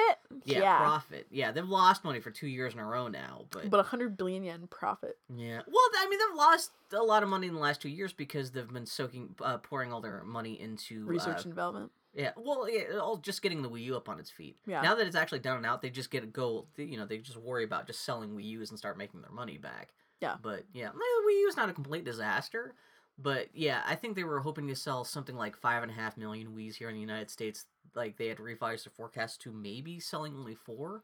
Which that's a hundred that's a hundred and a half million less Wii U's that they were originally. This is all inside baseball. This this is not super interesting to talk about, but yeah, I mean, yeah, this is this is proof that the Wii U is not doing nearly as well as Nintendo hoped it would. It's And almost like Nin- there are no fucking games out for it. Well, that's what mostly Iwata was blaming on it. Just even even to and well, a lot of this stuff came out where he had to talk to investors and like Yeah. Nintendo's report to investors really Yeah. pretty much came out and said we didn't have any good games. Yeah. Or not we didn't have any good games, but uh, that it's upon Nintendo's shoulders to make make consumers realize the uh, value of the Wii U, which is always funny. Instead of just trying to, that's that's funny phrasing when you have to talk about how we have to make people understand the value of this. Not we should make this see, not that we should make this more of a value, but we have to make people see what value is here. Yeah, because you don't want to have to. Well, well, that's not wrong. You got it. You can have a great product. We have to tell people what's great about it. Because the Wii U, I have played the Wii U, and other than Miiverse, Was it not exciting? Yeah. I'm like, I don't get it. But no, when you're saying like when you're telling people like we have to make consumers see the value in our product, yeah, I just picture uh, a Nintendo grabbing gamers by the scruff of the neck and just rubbing their nose in like the poop of not buying the Wii U. Like, you see what you did? Like, Well, why like can't you see how? It's like the dog shits and you, the dog grabs you, the human by the collar. Like, look at what I yeah. did. Look at what I made. But yeah, the you." Wii U's not terrible. It just doesn't make any sense. I admit, I want to buy one just so I can play that Rayman game. You can play over here. That's right. We- I'll just we borrow Bill's Wii U because guess know what? You're not gonna miss As it. little as exactly, yeah. I didn't even think about that. oh yeah, okay. The two player productions Double Fine Amnesia Fortnight Blu ray set just went on for sale. It comes with all eight prototypes for $30. Oh, wait, the Blu ray is $30? That's what I'm saying. Yeah, the Blu-ray set. Yeah. And you can pre order a $50 set with five goofy retro game slipcases signed by the Fortnight's five project leaders. That Amnesia Fortnight stuff, man, it's good stuff. Yeah, I still haven't watched the documentary on that. I only watched I wish I could play the game so I could see exactly what they're talking Yeah. about. Oh, well, I mean, it's about. Dev- I mean, if you haven't watched any of it, it's not like it, it- it's Oh, it's know, I know, I literally know. just like the first episode is then like li- like the first time they're in a room together. What's neat about Amnesia Fortnight? It's the first time I've even and I'm even comparing this to Double Fine Productions mm-hmm. because with like the Double Fine Adventure, to some degree, they can't necessarily be as transparent as they might. You know, Oh, to some degree. Whereas with eh, with Amnesia Fortnight, you literally see them awkwardly in their on the first table, meeting. yeah. You see like maybe this person is a great leader and like that and this that is. It's actually very. I I only watched the first couple episodes, but I really How much enjoy them. content? How how like you pieced together all those And documentaries? I think it's like an hour a day, and they did it for ten days. Oh Jesus Christ! It's a big because I know chunk it's well, it looks like it's two Blu-ray discs, so that's a lot of Yeah. video content at least. Yeah. So God bless them. That's weird, yeah, because it doesn't seem to be. There's no DVDs. It's just either you buy a interesting. It's download Blu-ray. or you just buy the Blu-ray box package with Yeah. comes with digital downloads for all the. Well, you could argue that either way you're getting high definition because, like, with the DVD, you you're actually getting less than what the Yeah, digital actually a good download point, is yeah. in, for, in terms of quality. Well, yeah, no, this box set seems really, really cool. And yeah, pre-orders are up now. I don't know when the actual thing comes out, but pre-orders are open now. That's hmm. what I'm saying. You have five months maybe to pre-order your your, your drink figure. God. Just throw that out there, man. Oh my God! Do I want to pay sixty three? If I were to do it, thirty five dollars now, now sixty three dollars a month. And as I'm saying, you don't have a pet. I have two pets. Oh, that's right. Bill. you have a dog. You have a dog. You get the statue. Therefore, in other God. news, Anita Sarkeesian will finally start airing episodes of her Tropes versus Women in Games video series next month. It's so weird that a Star Wars character has a woman in tropes video. Anita Sarkeesian really did. I keep on calling her Rita Skeeter. The remaining 3D conversions. We're not going to talk about that. It's gonna air. How controversial she is. I, I think, it's all bullshit.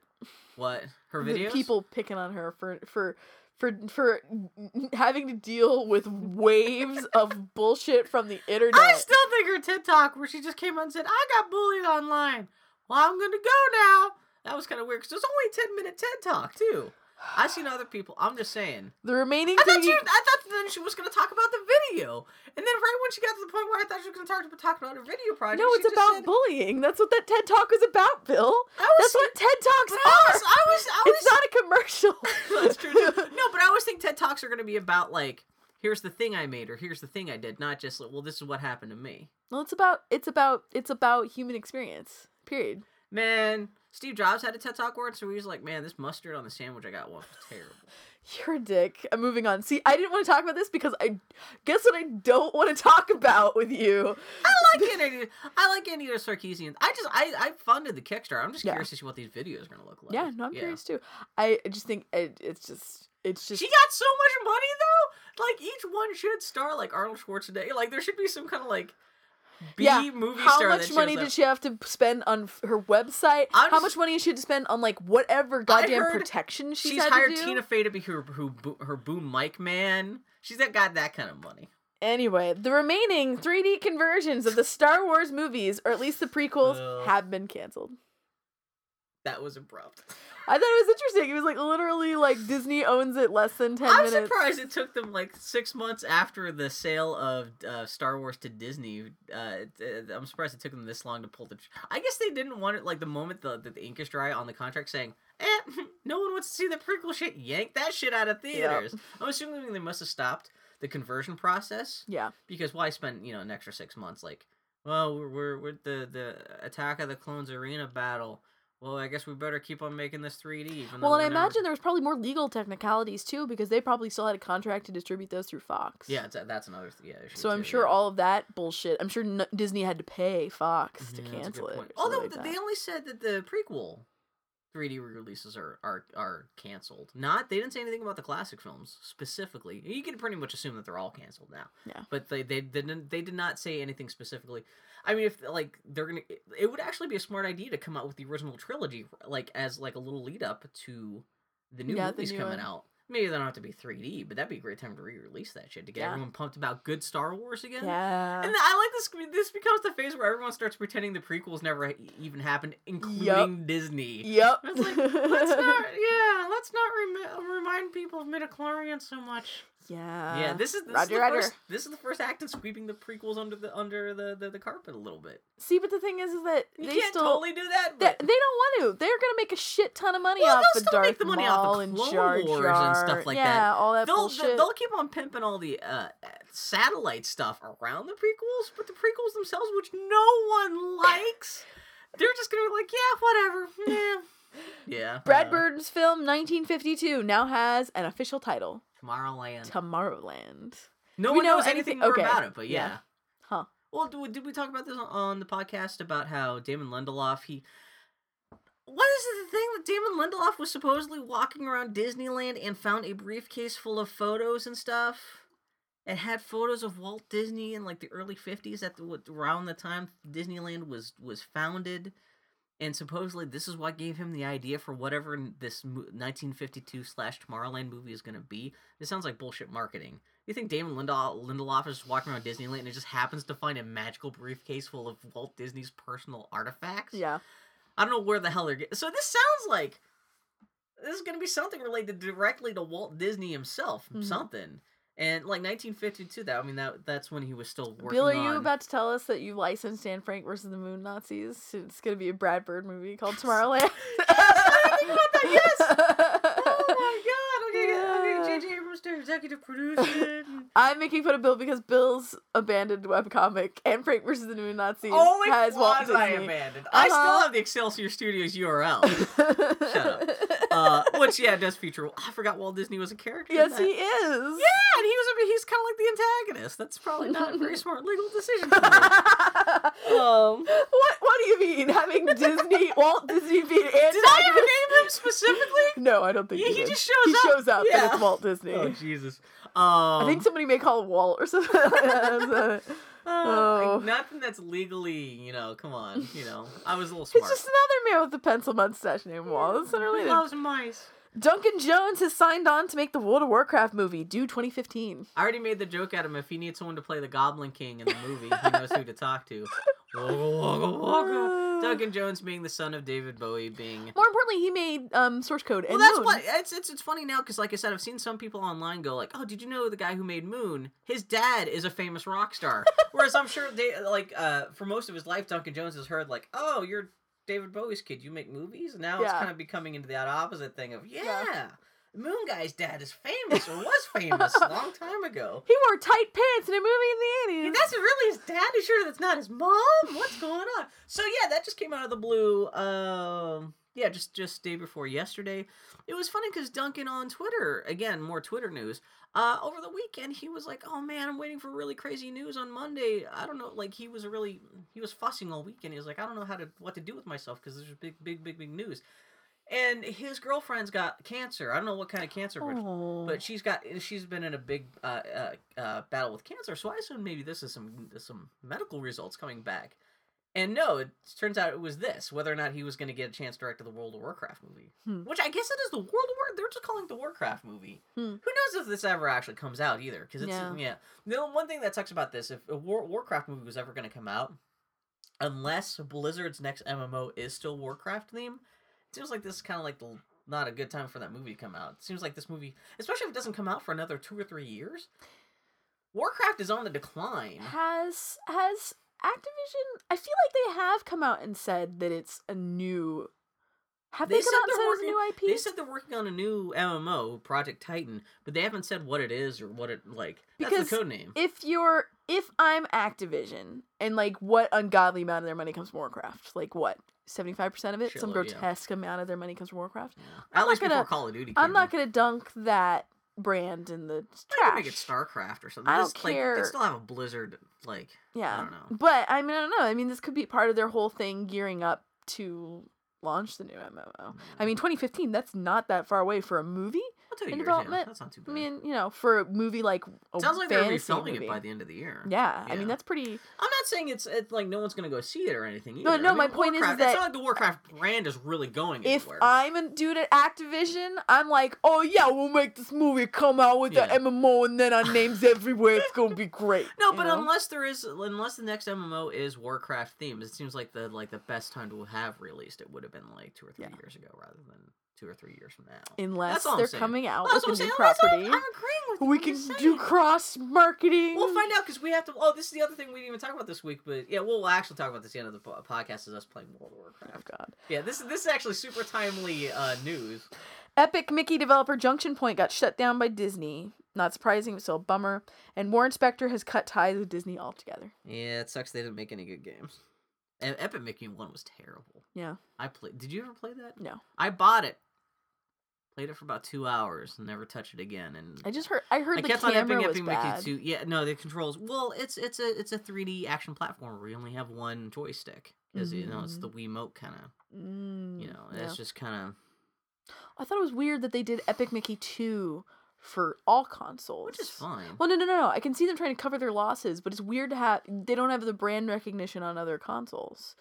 Whenever you have a game that has a 2 on it that comes out on a system that didn't get 1, it's kind of a weird move. Like Mass Effect is an obvious other example. But Mass Effect had a lot more, like, you know, it was Mass Effect. People actually knew what Mass Effect was. It's been pointed out that it's now two weeks in a row where you've had a studio get shut down because they took a Wii specific product Yeah. and tried to break out multi platform with THQ with the uDraw. Mhm. The uDraw was, was essentially the silver bullet that killed THQ.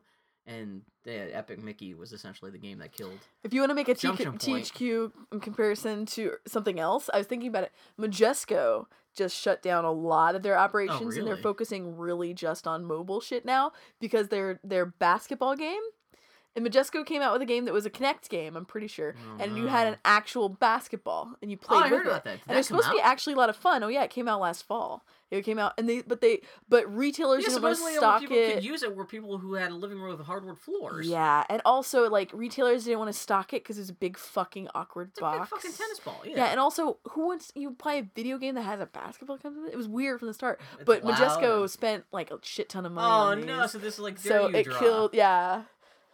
Oh, it's a weird time Man, for video gaming. games. No one got anyone. Speaking of which, this is not entirely just a video game podcast. Yes, it despite is. What this week we just seems- need to accept it. Ah. sorry, guys. If you guys So, don't like video games, As we mentioned before, Graham McTavish teased another Uncharted game on Twitter. We'll see. Frank Darabont claimed that Rockstar was ready to sue, quote, the living shit out of him and everyone else who had ever worked in Hollywood, unquote, if they continued to call Darabont's new TV show L.A. Noir. So it's now been retitled Lost Angels. kind of a s- goofy title. Yeah. Sounds like an NPC like melodrama. Yeah, it does. Um, yeah, so, well, it's it's funny because yeah, you got Ter- Darabont, who never seemed to have heard of Rockstar or L.A. Noire before Yeah. this, which is kind of you think somebody would like See, a lawyer like would have checked exactly. You think that you just do a Google search. Yeah. What is the first thing you do when you come you up with a name for damn show. To be fair, I registered indoorkids.com. Yeah. like, for our first podcast thing before I googled Well, Indoor then, Kids podcast. We found out Indoor Kids was a podcast. and I was like, they can't be that big. Maybe we could still steal it. And like, turns out, like, I think the week we started our podcast, they had like Tim Schafer or somebody like on their podcast. I'm like, no, we're never gonna steal back Indoor Kids. Um, oh dear. but yeah. So, but then uh, Rockstar came out and they were like, we have never threatened Frank Darabont. We Yeah. love Frank Darabont. Yeah. But we are protective of our stuff. Don't with. That's why Frank Darabont changed his show's name to Grand Theft Auto.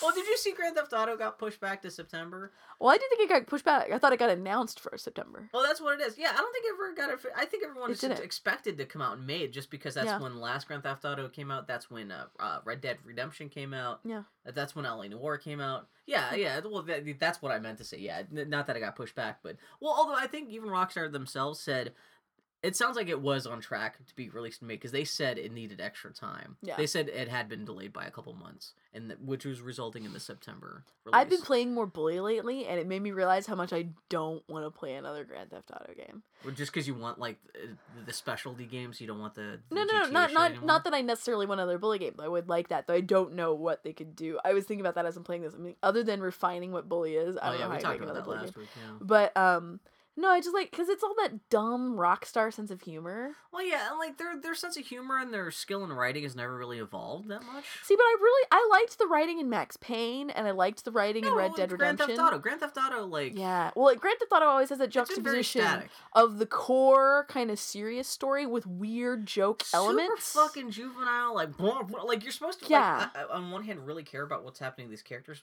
Plus, yeah, they're working for a, a pizza, like they're delivering pizzas for like fuck my pussy pizza or Yeah. something like that. Where it's like that. Have your cake and eat it too. And playing Saints Row, Saints Row went all in to the goof. Yeah, they never try to pretend you're really going to care about these characters. They just want. But to in the end, I did wind up caring about the characters. Where with Grand Theft Auto, I really liked Niko Bellic, but his arc is dumb. that's what I'm saying. They, they, And they're, at the end of it, they're not very good at actually like. They're not good with characters. See, I think they are, but they're they're Well, they- just they're not in Grand Theft Auto. I don't think they're consistent with the follow through.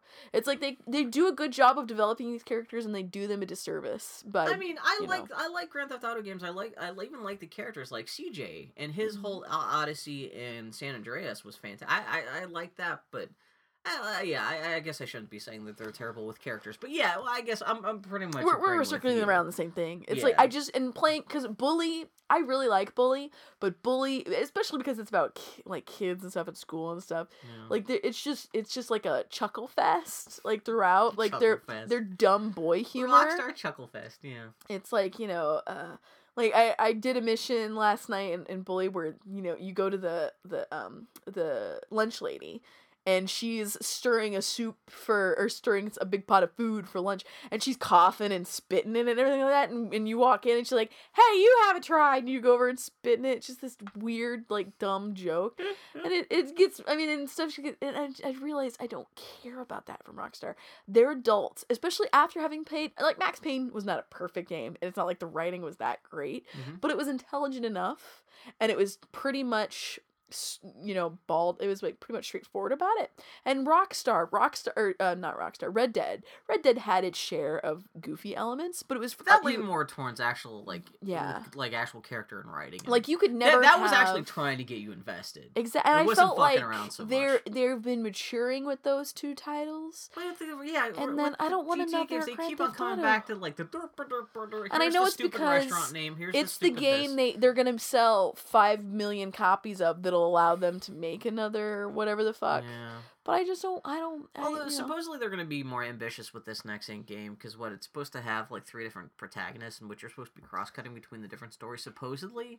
which will be a nice way to spice up the whole Grand Theft Auto formula. Yeah, so who knows? Maybe they're going to be maybe they'll switch up some other things. But yeah, if it's just the same old goddamn tired like jokey like stupid like Mad magazines like It's sub be. magazine. That's part of what Grand Theft Uh, Auto I is. know, but that doesn't always have to. The, the, the Grand Theft Auto franchise as we know it is is, is it's it's like 10 or 12 years old now. They're Yeah. Like let it like let it grow up a little fucking bit. Come on, guys.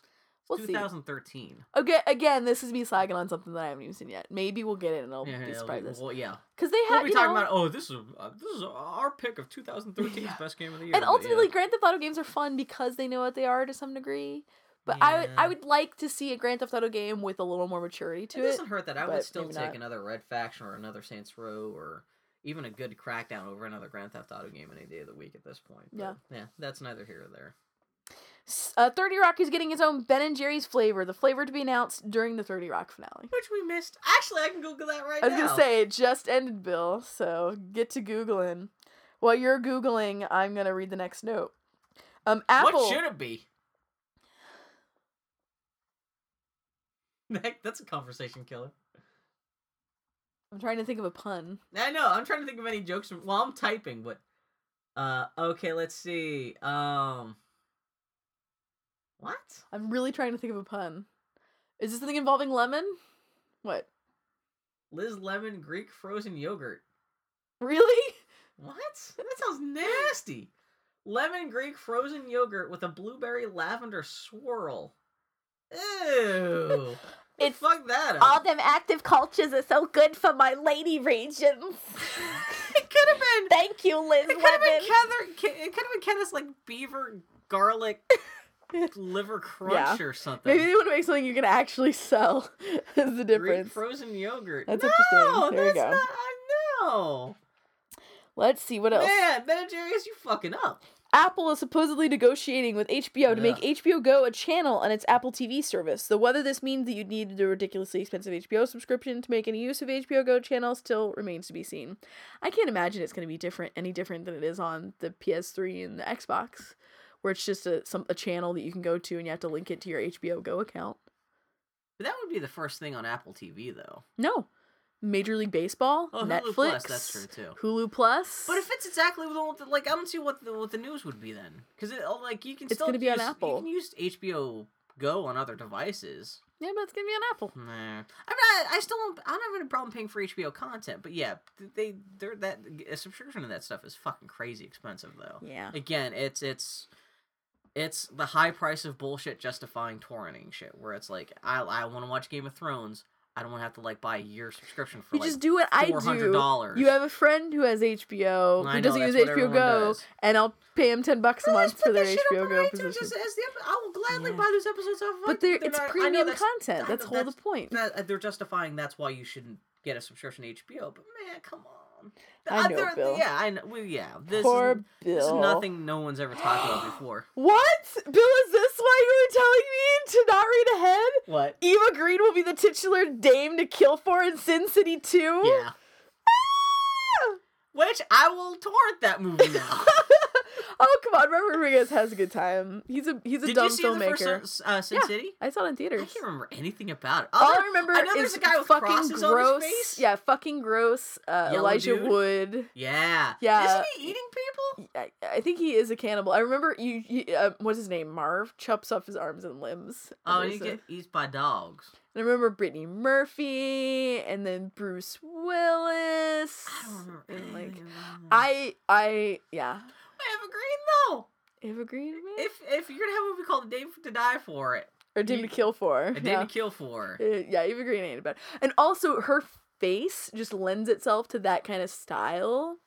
she's gonna be fantastic in that movie. I'm not a big fan of Robert Rodriguez or the Sin City movie Yeah. stuff in, in general, but that's a great fucking. And she's kind of smoky and kind of like, yeah, oh, dude, man. she's she's kind of was built to be a film noir dame. yeah, and this is like she's never been in a film noir project yet. Yeah, yeah. Yeah, Oh, I'll- I'll Rodriguez. yeah, like I said, I'll wait for it to come. I'll, I'll wait for her clips to come up on YouTube someday and just jerk off to that. there you go. The next Muppet Oh, movie. did you see the thing where uh, Sony announced uh, Skyfall is coming out on Blu-ray next Tuesday? what? this is the shortest turnaround between announcement or product hitting shelves. They announced this week that uh, everyone knew it was coming out sometime this spring. You know, Yeah. Skyfall on Blu-ray, DVD, and stuff. But yeah, they're like, it's coming out in less than two weeks. Uh, no, uh, February twelfth. Which hmm. is a week from Tuesday. Wow. That's kind of less than two weeks from the announcement. I mean, essentially, all these DVDs and Blu-rays are sitting in in, in the warehouses, ready, being shipped out to stores. It's so weird that they would wait like last minute. That is Probably getting- bizarre. They're probably trying to get it out early in time for like Oscar stuff or something Maybe. like that. But Yeah. yeah, it was kind of like really like, wow, that's a quick turnaround. All right. I'll watch that two weeks from now. Yep. Yeah. So no Eva Green, but what are you gonna do? what are you gonna do? The next Muppet movie is called weirdly Muppets again, and involves a you- diamond heist in Europe, just like the last Muppet movie to take place in Europe.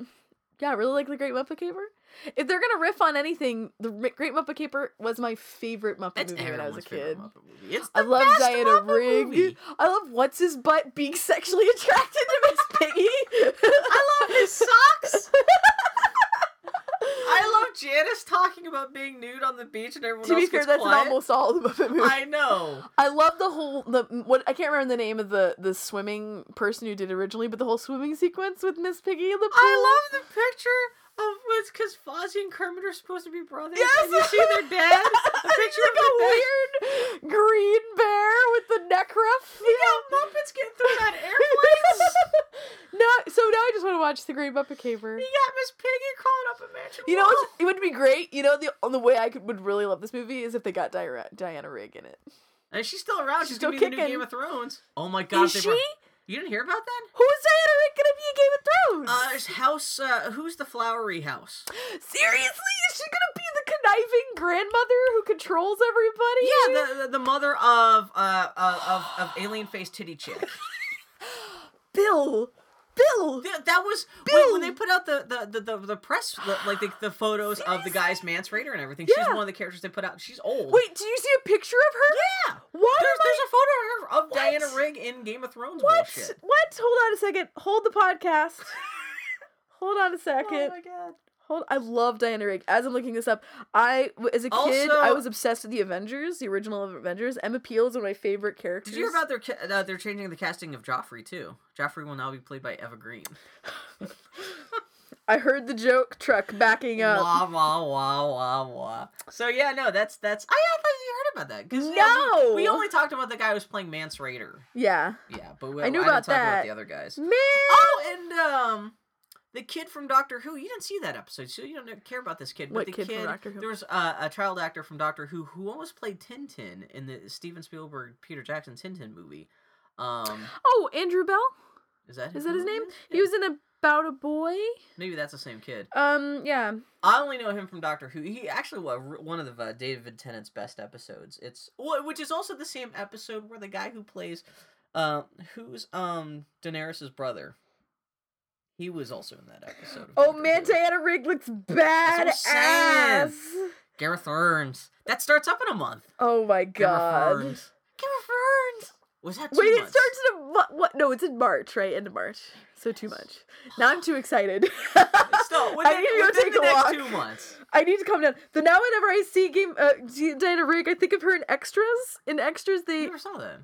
They did a thing with like thing it's like a Harry Potter thing. Yeah, it's it's the Richard Gervais thing where he's like he's he's like Or it's Patrick Stewart on the grass. Exactly, where it's like the act. He's like an extra. Yeah. They're, they do one where he's basically in a Harry Potter movie, and Daniel Cliff, uh, Daniel Radcliffe, Daniel Radcliffe is all cocksure. He's like talking about what's bang chicks. Yeah. And like he's trying to talk all smooth, clearly trying to get laid. And there's a point where he has a condom and he accidentally flips away, and it lands on on Diana Rigg's like jacket because she's the the um uh.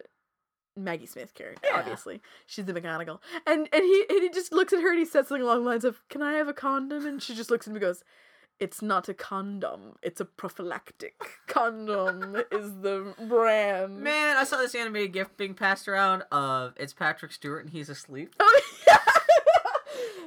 Okay, now that we talked about what we saw on Twitter, let's talk about what we saw on Tumblr. Animated gift corner. you have to talk about an animated gift because that's our header for the episode, Bill. If you don't talk about an animated gift, then what else are we gonna put? Boy in Howdy? Podcast, episode 67, acting. I love Patrick Stewart so much. Oh, you, you, we need to have a lemon party where it's you and Da- Diana Rigg and me and Patrick Stewart. Oh nope. And what? re- Bill's next note. This Read is it out loud. Amy Poehler Amwright book. Amy Poehler book right. She's writing a book. Yeah. Which is funny 'cause this news broke just as I was finishing up uh, bossy Jan Bossy Pants, where she spends half the book talking about Amy Poehler's yeah. dick. And even in Mindy Kaling's book, she very briefly sucks Amy Poehler's dick. This is like really Amy interesting Poehler. because Amy Poehler is the most pri- like a really private person. She doesn't really talk about herself or her life, so I wonder what her book will be. Didn't she break up with her? Yeah, oh she yeah, broke up. Arnett. Yeah, gave her time to write a book. But I think they had two or three kids Maybe together. Maybe they broke up because she took nude photos for her own book. book titled Amy Poehler's Nude Photo Book. That's right. Oh my god, the audiobook. She's like, that? Will, what did you think you were Oh signing up for? I missed the last couple episodes of Parks and Recreation. Oh, I had to tell you about last ep- last week's episode of Parks and Recreation where Ron I did Swanson watch it. yells out and says, "I, I did watch nothing. it.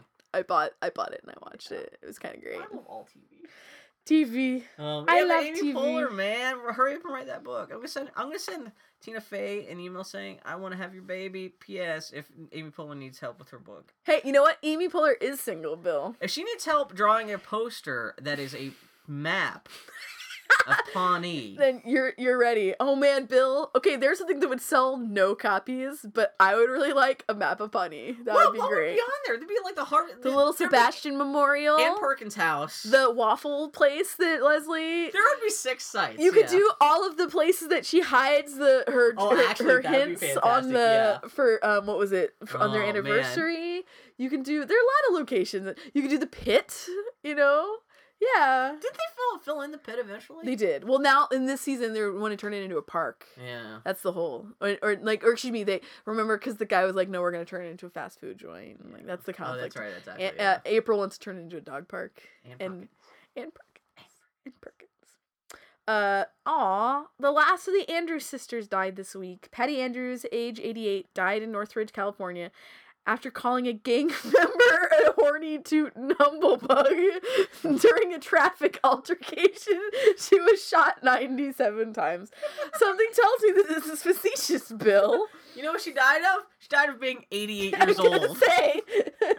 Yeah, I don't know. I tried to find out how she died. All I know she was She 88 died she old. died. Yeah, Yeah. she died. She died of being born like she died of 1937 being or whatever elderly. That's. That's fine. Yeah, Andrew sisters. Between that and didn't someone else die last week? That was something something.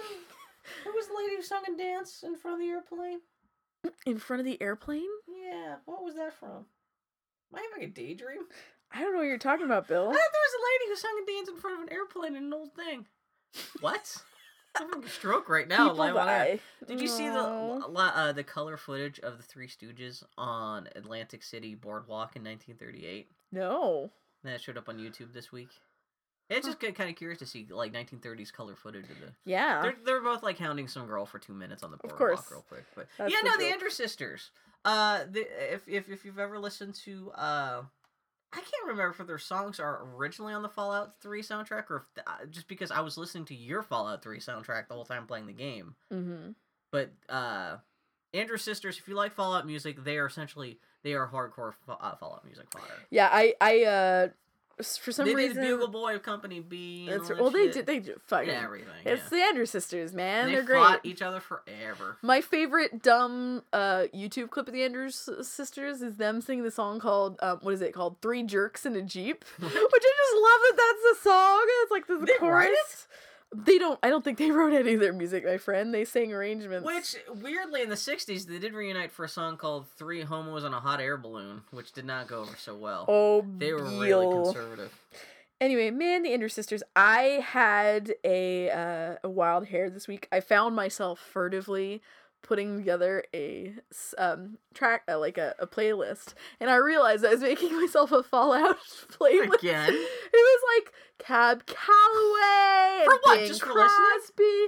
Well, I wasn't really being conscious about Yeah, it. I was like just whatever like sounds boop, good at the moment, and yeah. I'm you know I'm like oh shit I'm making a And playlist for another soul. Fallout playthrough. I can see I don't know it, but I am. You gotta wait for them to come up with another Fallout game to justify another Fallout preview. Oh, Playthrough. Whatever. Oh, this just happened while I was taking the bath, going to the bathroom during our break. um, uh, uh, Bethesda, Bethesda released soundtracks to a lot of their games on iTunes finally. Really? So now you can go buy Skyrim and Dishonored and Morrowind I would and actually like to buy the Skyrim soundtrack. Yeah, you can buy it on iTunes well, well, they now. had a so they had a like a four disc Sky, uh, Skyrim soundtrack. You could was a only CD. It was like a CD pre order straight from Bethesda. You could still buy it. Well, straight from the musician. You can still buy it, but it's four CDs. That's it's not like bad. I don't. Oh yeah, but I'm like I don't want. I was like instant gratification. I and let me put it this way: the number of times that I went looking for it, went oh four CDs, and then didn't order it. Like like I could have ordered it and would have delivered to me. oh, but I, I can't pull up iTunes right now. But, but yeah. uh yeah, if they released that, what else happened while I was in the bathroom? I was looking at the internet. that's why it took so long in the toilet. That's why it took me so long. I was looking at the internet. Oh no, there was something else that you didn't put in the news and I wanted to talk about. Shit. There's always next week's podcast. Do me a favor and edit this part out as I desperately try to remember. I know you won't, but I'm gonna ask you to. Uh oh, um, uh, uh, Bobby Roberts and uh, Court announced another. They're doing another podcast. I wanted to make a joke about this because did you see they're ripping us off, Bill? Oh yeah. So these are local podcasters. They're recording in a basement while eating Japanese snacks. No, they uh. They, I wanted. I wanted to wait till I listened to the first episode to see exactly what. I know they talk No, I about what kind know. of podcast. I'm. I'm being a dick, Oh, but no, yeah. they they had done a daily podcast, or it was a radio show, and they did a daily podcast, like an hour, forty five minutes a day for gosh years. We talked about it a little bit in the past, but yeah, they just announced. I think the first episode is launching this week, Yeah. called um uh, and that whole thing or something along those lines. Yeah. And, uh, yeah. The first episode is launching, but it's gonna be a weekly, hour long A little more news structured than their commentary. old podcast because their old Yes. podcast was kind of like ours, where it's two guys just talking. So basically, shit. if you took their old podcast and their new podcast and mushed it together, it sounds like they make boy howdy. God damn those this is disjointed bullshit, which you can't get anywhere else on the internet. Look, I like the fact that they're still moving forward. They're still podcasting. They're still working together. Yeah. But they're. It sounds like they're trying to shake a little bit of the bro morning radio DJ image they had. Yeah. Which Well, no longer Court and Fat Boy. Yeah, now he can be Bobby Roberts. God bless him. Oh, I was watching uh, some old Thirty Rock episodes last week, and they were making fun of like, well, it's it's it's it's it's the first time they go on the local radio station. It's like Goober and the Gooch or something like Yeah. that. It's like Larry and the Gooch.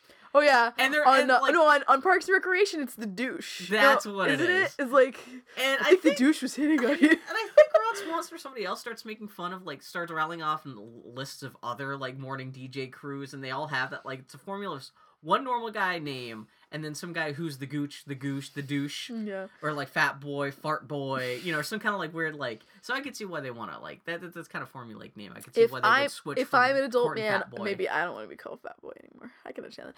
But anyway, I'm excited that they're coming back and they're gonna No, do a weekly yeah, no. podcast. It's gonna be good. Good well, it sounds like they recorded today, and the first episode's going to be tomorrow, and I think they're going to be updating on Fridays. I'm not yeah, entirely it's gonna be a weekly thing. I read their I read their uh, uh their mantra about what they're going to be doing. Whatever. So yeah, they're good guys and they deserve our No, support. Oh, yeah, Court and Fat Boy, especially Bobby Roberts. Bobby a- Roberts has been a sweetheart to us more he- than once. No, he has been. A, he, he's one of the nicest guys in Portland. He He's genuinely is. He's a total And he sweetheart. They're both music. smart He does guys. a bunch of DJ remixing stuff under the Fat Boy name, so I hope he keeps that just long enough to still keep on doing. It. He said he would. stuff. He said if he ever wanted to post remixes, He was kind of down on Boy. himself. Where he was like, I don't know if that's ever going to happen again, but if I Yeah. do, I'll still be Fat Boy. I'm like, yeah, be Fat Boy. Do more remixes. Why the fuck not? Yeah. Yeah. God bless. So everybody, this is the Boy Howdy podcast. We had a little feedback. Was Hannah mad at you for spoiling Django? Did that happen? Yeah, which I'm kind of confused because I was kind of priding myself on the fact that we didn't talk about Django too much outside of our Django spoiler cast. Maybe well, we- knowing us, Bill, we probably did. Actually, probably when we were talking, didn't we talk last week about the Django figures? We talked about selling black people dolls. Did we talk about What we- happens sur- at the ending? Surely, surely we spoiled. We I must have let slip something because I was consciously trying not to spoil that movie because I know we do have people over in the UK or just people here in the states who are just lazy or have small children. They can't get out of the movie theater very uh, uh very soon. But um, yeah, that sucks. I officially apologize for that, Hannah Groff. uh, uh, beloved listener Sid, uh, riffing on our ongoing from up on Poopy Hill riff, which From is funny to no one else from up on Poopy Hill. The fact that anyone can get through it long enough to terribly record a podcast to, To get to to that that. joke. Sid, you are in a very special place in our hearts. Sid simply tweeted, "Fro Muppet Poopy Hill from Studio Snivelly, directed by Ghost Dad." Oh god. From up on, God bless you, Sid. I still say from up on Poppy Hill. You can't say that without sounding like you're Rasta.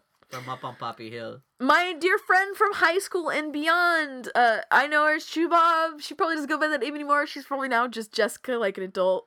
Uh, did say that she would start a horde character just for us, even though she hates all of them, just to see Annie play World of Warcraft. Well. I want to talk about this because a podcast listener, Grumpy Turtle, he sent me a Scroll of Resurrection, which will resurrect my character on. It sounds like I can rebirth my character on another server as a different class. So I'll uh, I'll still have Juki, except he won't be a dwarf. I can make Yeah. him a cow person or something like that. Though Jessica did also point out that um uh we could be pandas. we would have to pay for the uh, Miss or the Pandaria thing. pandas. Is that for pay? I think, but that- I think it might be like ten, but twenty. I'm not spending any like money. that's that would be my rule. to be free would like uh, like like the unfortunate thing uh with if I uh do resurrect my character that bumps me up to level 80 automatically if I uh, that's that's part of the bonus of the scroll of resurrection which is great Really? except for yeah Wait, regardless of what level you were originally? yeah which is like level 30 or something like that. Wow, that's crazy. the only downside is that means suddenly I'll have to get a paid subscription because World of Warcraft is only free for levels 20 and under. I think my character may be only Mm. like level 20 or so. It's Yeah. right on the threshold. Uh, so if I did use that character, like they do give you seven days of free play, yeah. but we'd have to play free before I. I don't want. I wouldn't mind throwing out fifteen bucks so we could play like you know. Oh well, course of a sounds like we can't play like- World of Warcraft. No, Too I bad. want to do this. I No, downloaded okay. the twenty-three gig client oh, last oh, night. Bill, don't do it. And well, I was gonna like. I just wanted to see what the status of my character was. Yeah. I it's downloaded. My, I can tell you right now, it. my computer's too garbage to to no, play World of Warcraft, right runs on now. Almost anything. My computer has less than a gig of data free. That's one of the many re- problems with my computer right now. Oh, I see. So this is your way of backing out of this World of Warcraft. Well, no. I, I need I need to get a new computer. It was what I Uh, my so goal you was to get one for my Annie birthday. a brand new No, computer. stop for her it! Shut up. No, what I was gonna propose for Boy Howdy video game night. Realistically, we're not gonna get more than a couple of people to play at one time. No matter how well we organize it, they just announced this week the DLC, the long rumored DLC for the Scott Pilgrim video game, which has an online mode. Because the Spot, Scott Scott Pilgrim video game Oh, was was a great little game. co-op. It was couch co-op, and I only Oh, ever got play to play the players. first three chapters, and then I stopped. Do you have an Xbox Live? I do have it on Xbox Live. So they announced a, a a DLC. I think it's gonna come out next week. Annie, we're gonna play World of Warcraft. I downloaded the 23 gigs game. I, I, very nice. Even if you have to play my game, we're gonna play World of Warcraft. Okay, so listeners, if anyone other than Grumpy Turtle and Shubop wants to play World of Warcraft with us, and then I'll play it. I swear. we have to do it this week or next I week. but- swear. Cross my heart. I swear. If one other person, I, I honestly, if one other person says they will play with us, then I will play World Okay, Warcraft. we'll figure out. Not that. I, it will be in when I get my new computer. Scott Pilgrim sounds awesome. Now. How But much is for Scott sure- Pilgrim DLC? I don't know. I don't know if they announced it, but you also get it also unlocks Wallace Wells as a uh, as a character. I can't believe it took them this long to uh, create and release the DLC as it took as it takes The to make and release a Star Wars movie. Two Came out in years. 2010. Yeah, three years, almost three years That's old. This is ridiculous. And I know that people kept bothering Brian Lee O'Malley, and he last he thought he thought it was thing. dead Yeah, because he had not heard from Game Ubisoft. came out- Oh, is that a Ubisoft game? Yeah, distributed by Ubisoft. Trying to make a uh, Assassin's Creed as terrible joke, but I can't think. of think Oh, you know what? it We can finally use this feature of um, Xbox. They have the whole beacon thing that I never use. Oh, Literally, the point of it is to do this sort of thing. So. Oh, on Xbox Live, Bill is Mr. AIDS. I am two girls, one co-op. They're on our About Us page on the on boyhowdypodcast.com. Send us an invite, and um, if anybody's interested, in all honesty, give us a holler and we'll organize a. I Yeah, would love we're- to do. We're a- usually around like usually around after six six or seven p.m. uh Pacific Standard Time. what we'll do is we'll have a Sunday, just a Sunday where we play a game together. bad, yeah. So. No, that sounds like a good idea. Uh, uh, Hannah Groff, yeah, freaked out at us for uh, my boyfriend is in a bill-induced rage after spoiling the Django ending. Maybe a few more spoiler I warnings. already in future. apologize for that. Like maybe the sound of a soda opening. Ah, spoilers. EXO. Bless your bless your hug and kiss, Hannah Groff. We do not deserve it. Did you not see Hansel and Gretel this week? I haven't seen that or the Jason Statham movie. You were letting. I know. Arterton last week. I know. She's crying. Is saying I could have made an extra six bucks in royalties off this film this weekend. Oh my goodness. Oh my god. I know. Well, I was busy. Hey, I'm gonna go grab Dylan. We're gonna go see Hansel and Gretel just to spite you. No. Be like, oh, we saw it before Annie did. No, I have to go see And it. Dylan will be able to say because I'm the I'm the girl who walked out of Ultraviolet, and even I saying- saw Hansel and Gretel before you did. Annie. I cannot imagine if you could make Dylan McConis go see Hansel Gretel with Dylan Hunters. is gay, and there is Gemma Arterton. I don't know. I have not met anyone else who's attracted to Gemma Arterton, She has a weird uggo. which is funny because she's just she's she looks she's, like a foot. maybe it's just because she's just another hot lady in Hollywood and who cares? I can see that. She kind of There's something about it, and like I said, I've seen her in movies and barely noticed her. There's something about her in that dumb suit and kicking butt. I'm like, okay, I don't want to go see it because in my head, it's actually interesting. So if you had to choose It's between a sideshow collectible statue of her in that role or Nathan Drake, Well, I'd choose Nathan Drake. what if she had fleshy boobies? Stop it. I was about to say, what if it's a real doll? That's gotta be a thing in Japan where you have like female action figures that actually have like butts and boobs that are actually Oh made no, out there is. like, So my wife has gotten to one six scale models, right? Yeah. And most one six scale models, you know, they're super articulated. How tall is one six scale? Just like a foot tall. one six scale, Bill. it's, it, it is what it says on the tin, Bill. I hate your face. Yes, it's about. Imagine old school GI Joes. Yeah. it's about that scale.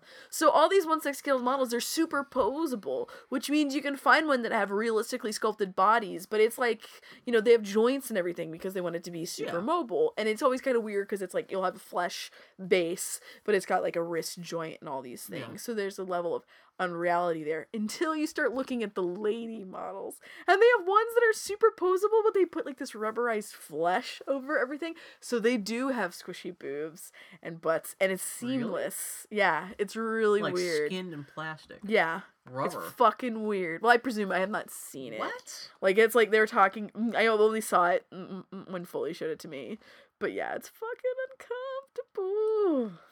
Oh. Yeah. Anyway, we were trying to wrap up You ever this seen the flying fetishes banana. online where it's a, it's a whole fetish of dudes just jerking off on dolls and action figures? Yeah. That's a fetish. Like people will trade shot like pictures and videos of each other. Like here's this like Ranma one half action figure I just jerked off onto. Like what? Why do you want to see how there's someone else's jizz all over an action figure? That is a good point. It's not just that I like masturbating on action figures. It's like I like you. to see other people masturbate. That's a good point. Is your are you really fetishizing the voyeurism, or are you fo- f- fetishizing the um uh, exhibitionism, or is it just The magical people yeah. doing both? I don't know. That's the only way that my little weird. that's the only way that my little pony video I was talking about earlier could have gone worse if the guy had whipped out like Princess Stop. Celestia doll. Stop it! Stop it! Like, Stop "Uh, it! Still with some house this?" cough syrup on it. Wow, full circle. there we go. And with that, we're boyhowdypodcast.com at boyhowdy podcast. I can't even say it. at boyhowdy podcast on the Twitters. Yeah, seriously, let's let's have a gaming night. Y'all let us know. And uh, Bill has had fun playing online with Maxwell Motley. I played and Grumpy Turtle, he still has that castle. That that. I was about to say I built in our played briefly with Grumpy Turtle on Minecraft on Xbox. You to did? See. Remember Bill had interrupted the whole podcast while I looked at Boy Howdy Oh, on my game. I thought you when you did it at home. Oh no, I no. I want to play with him some more because he built that whole world for us. It's And I was only in there for like half an yeah, hour. it's awesome.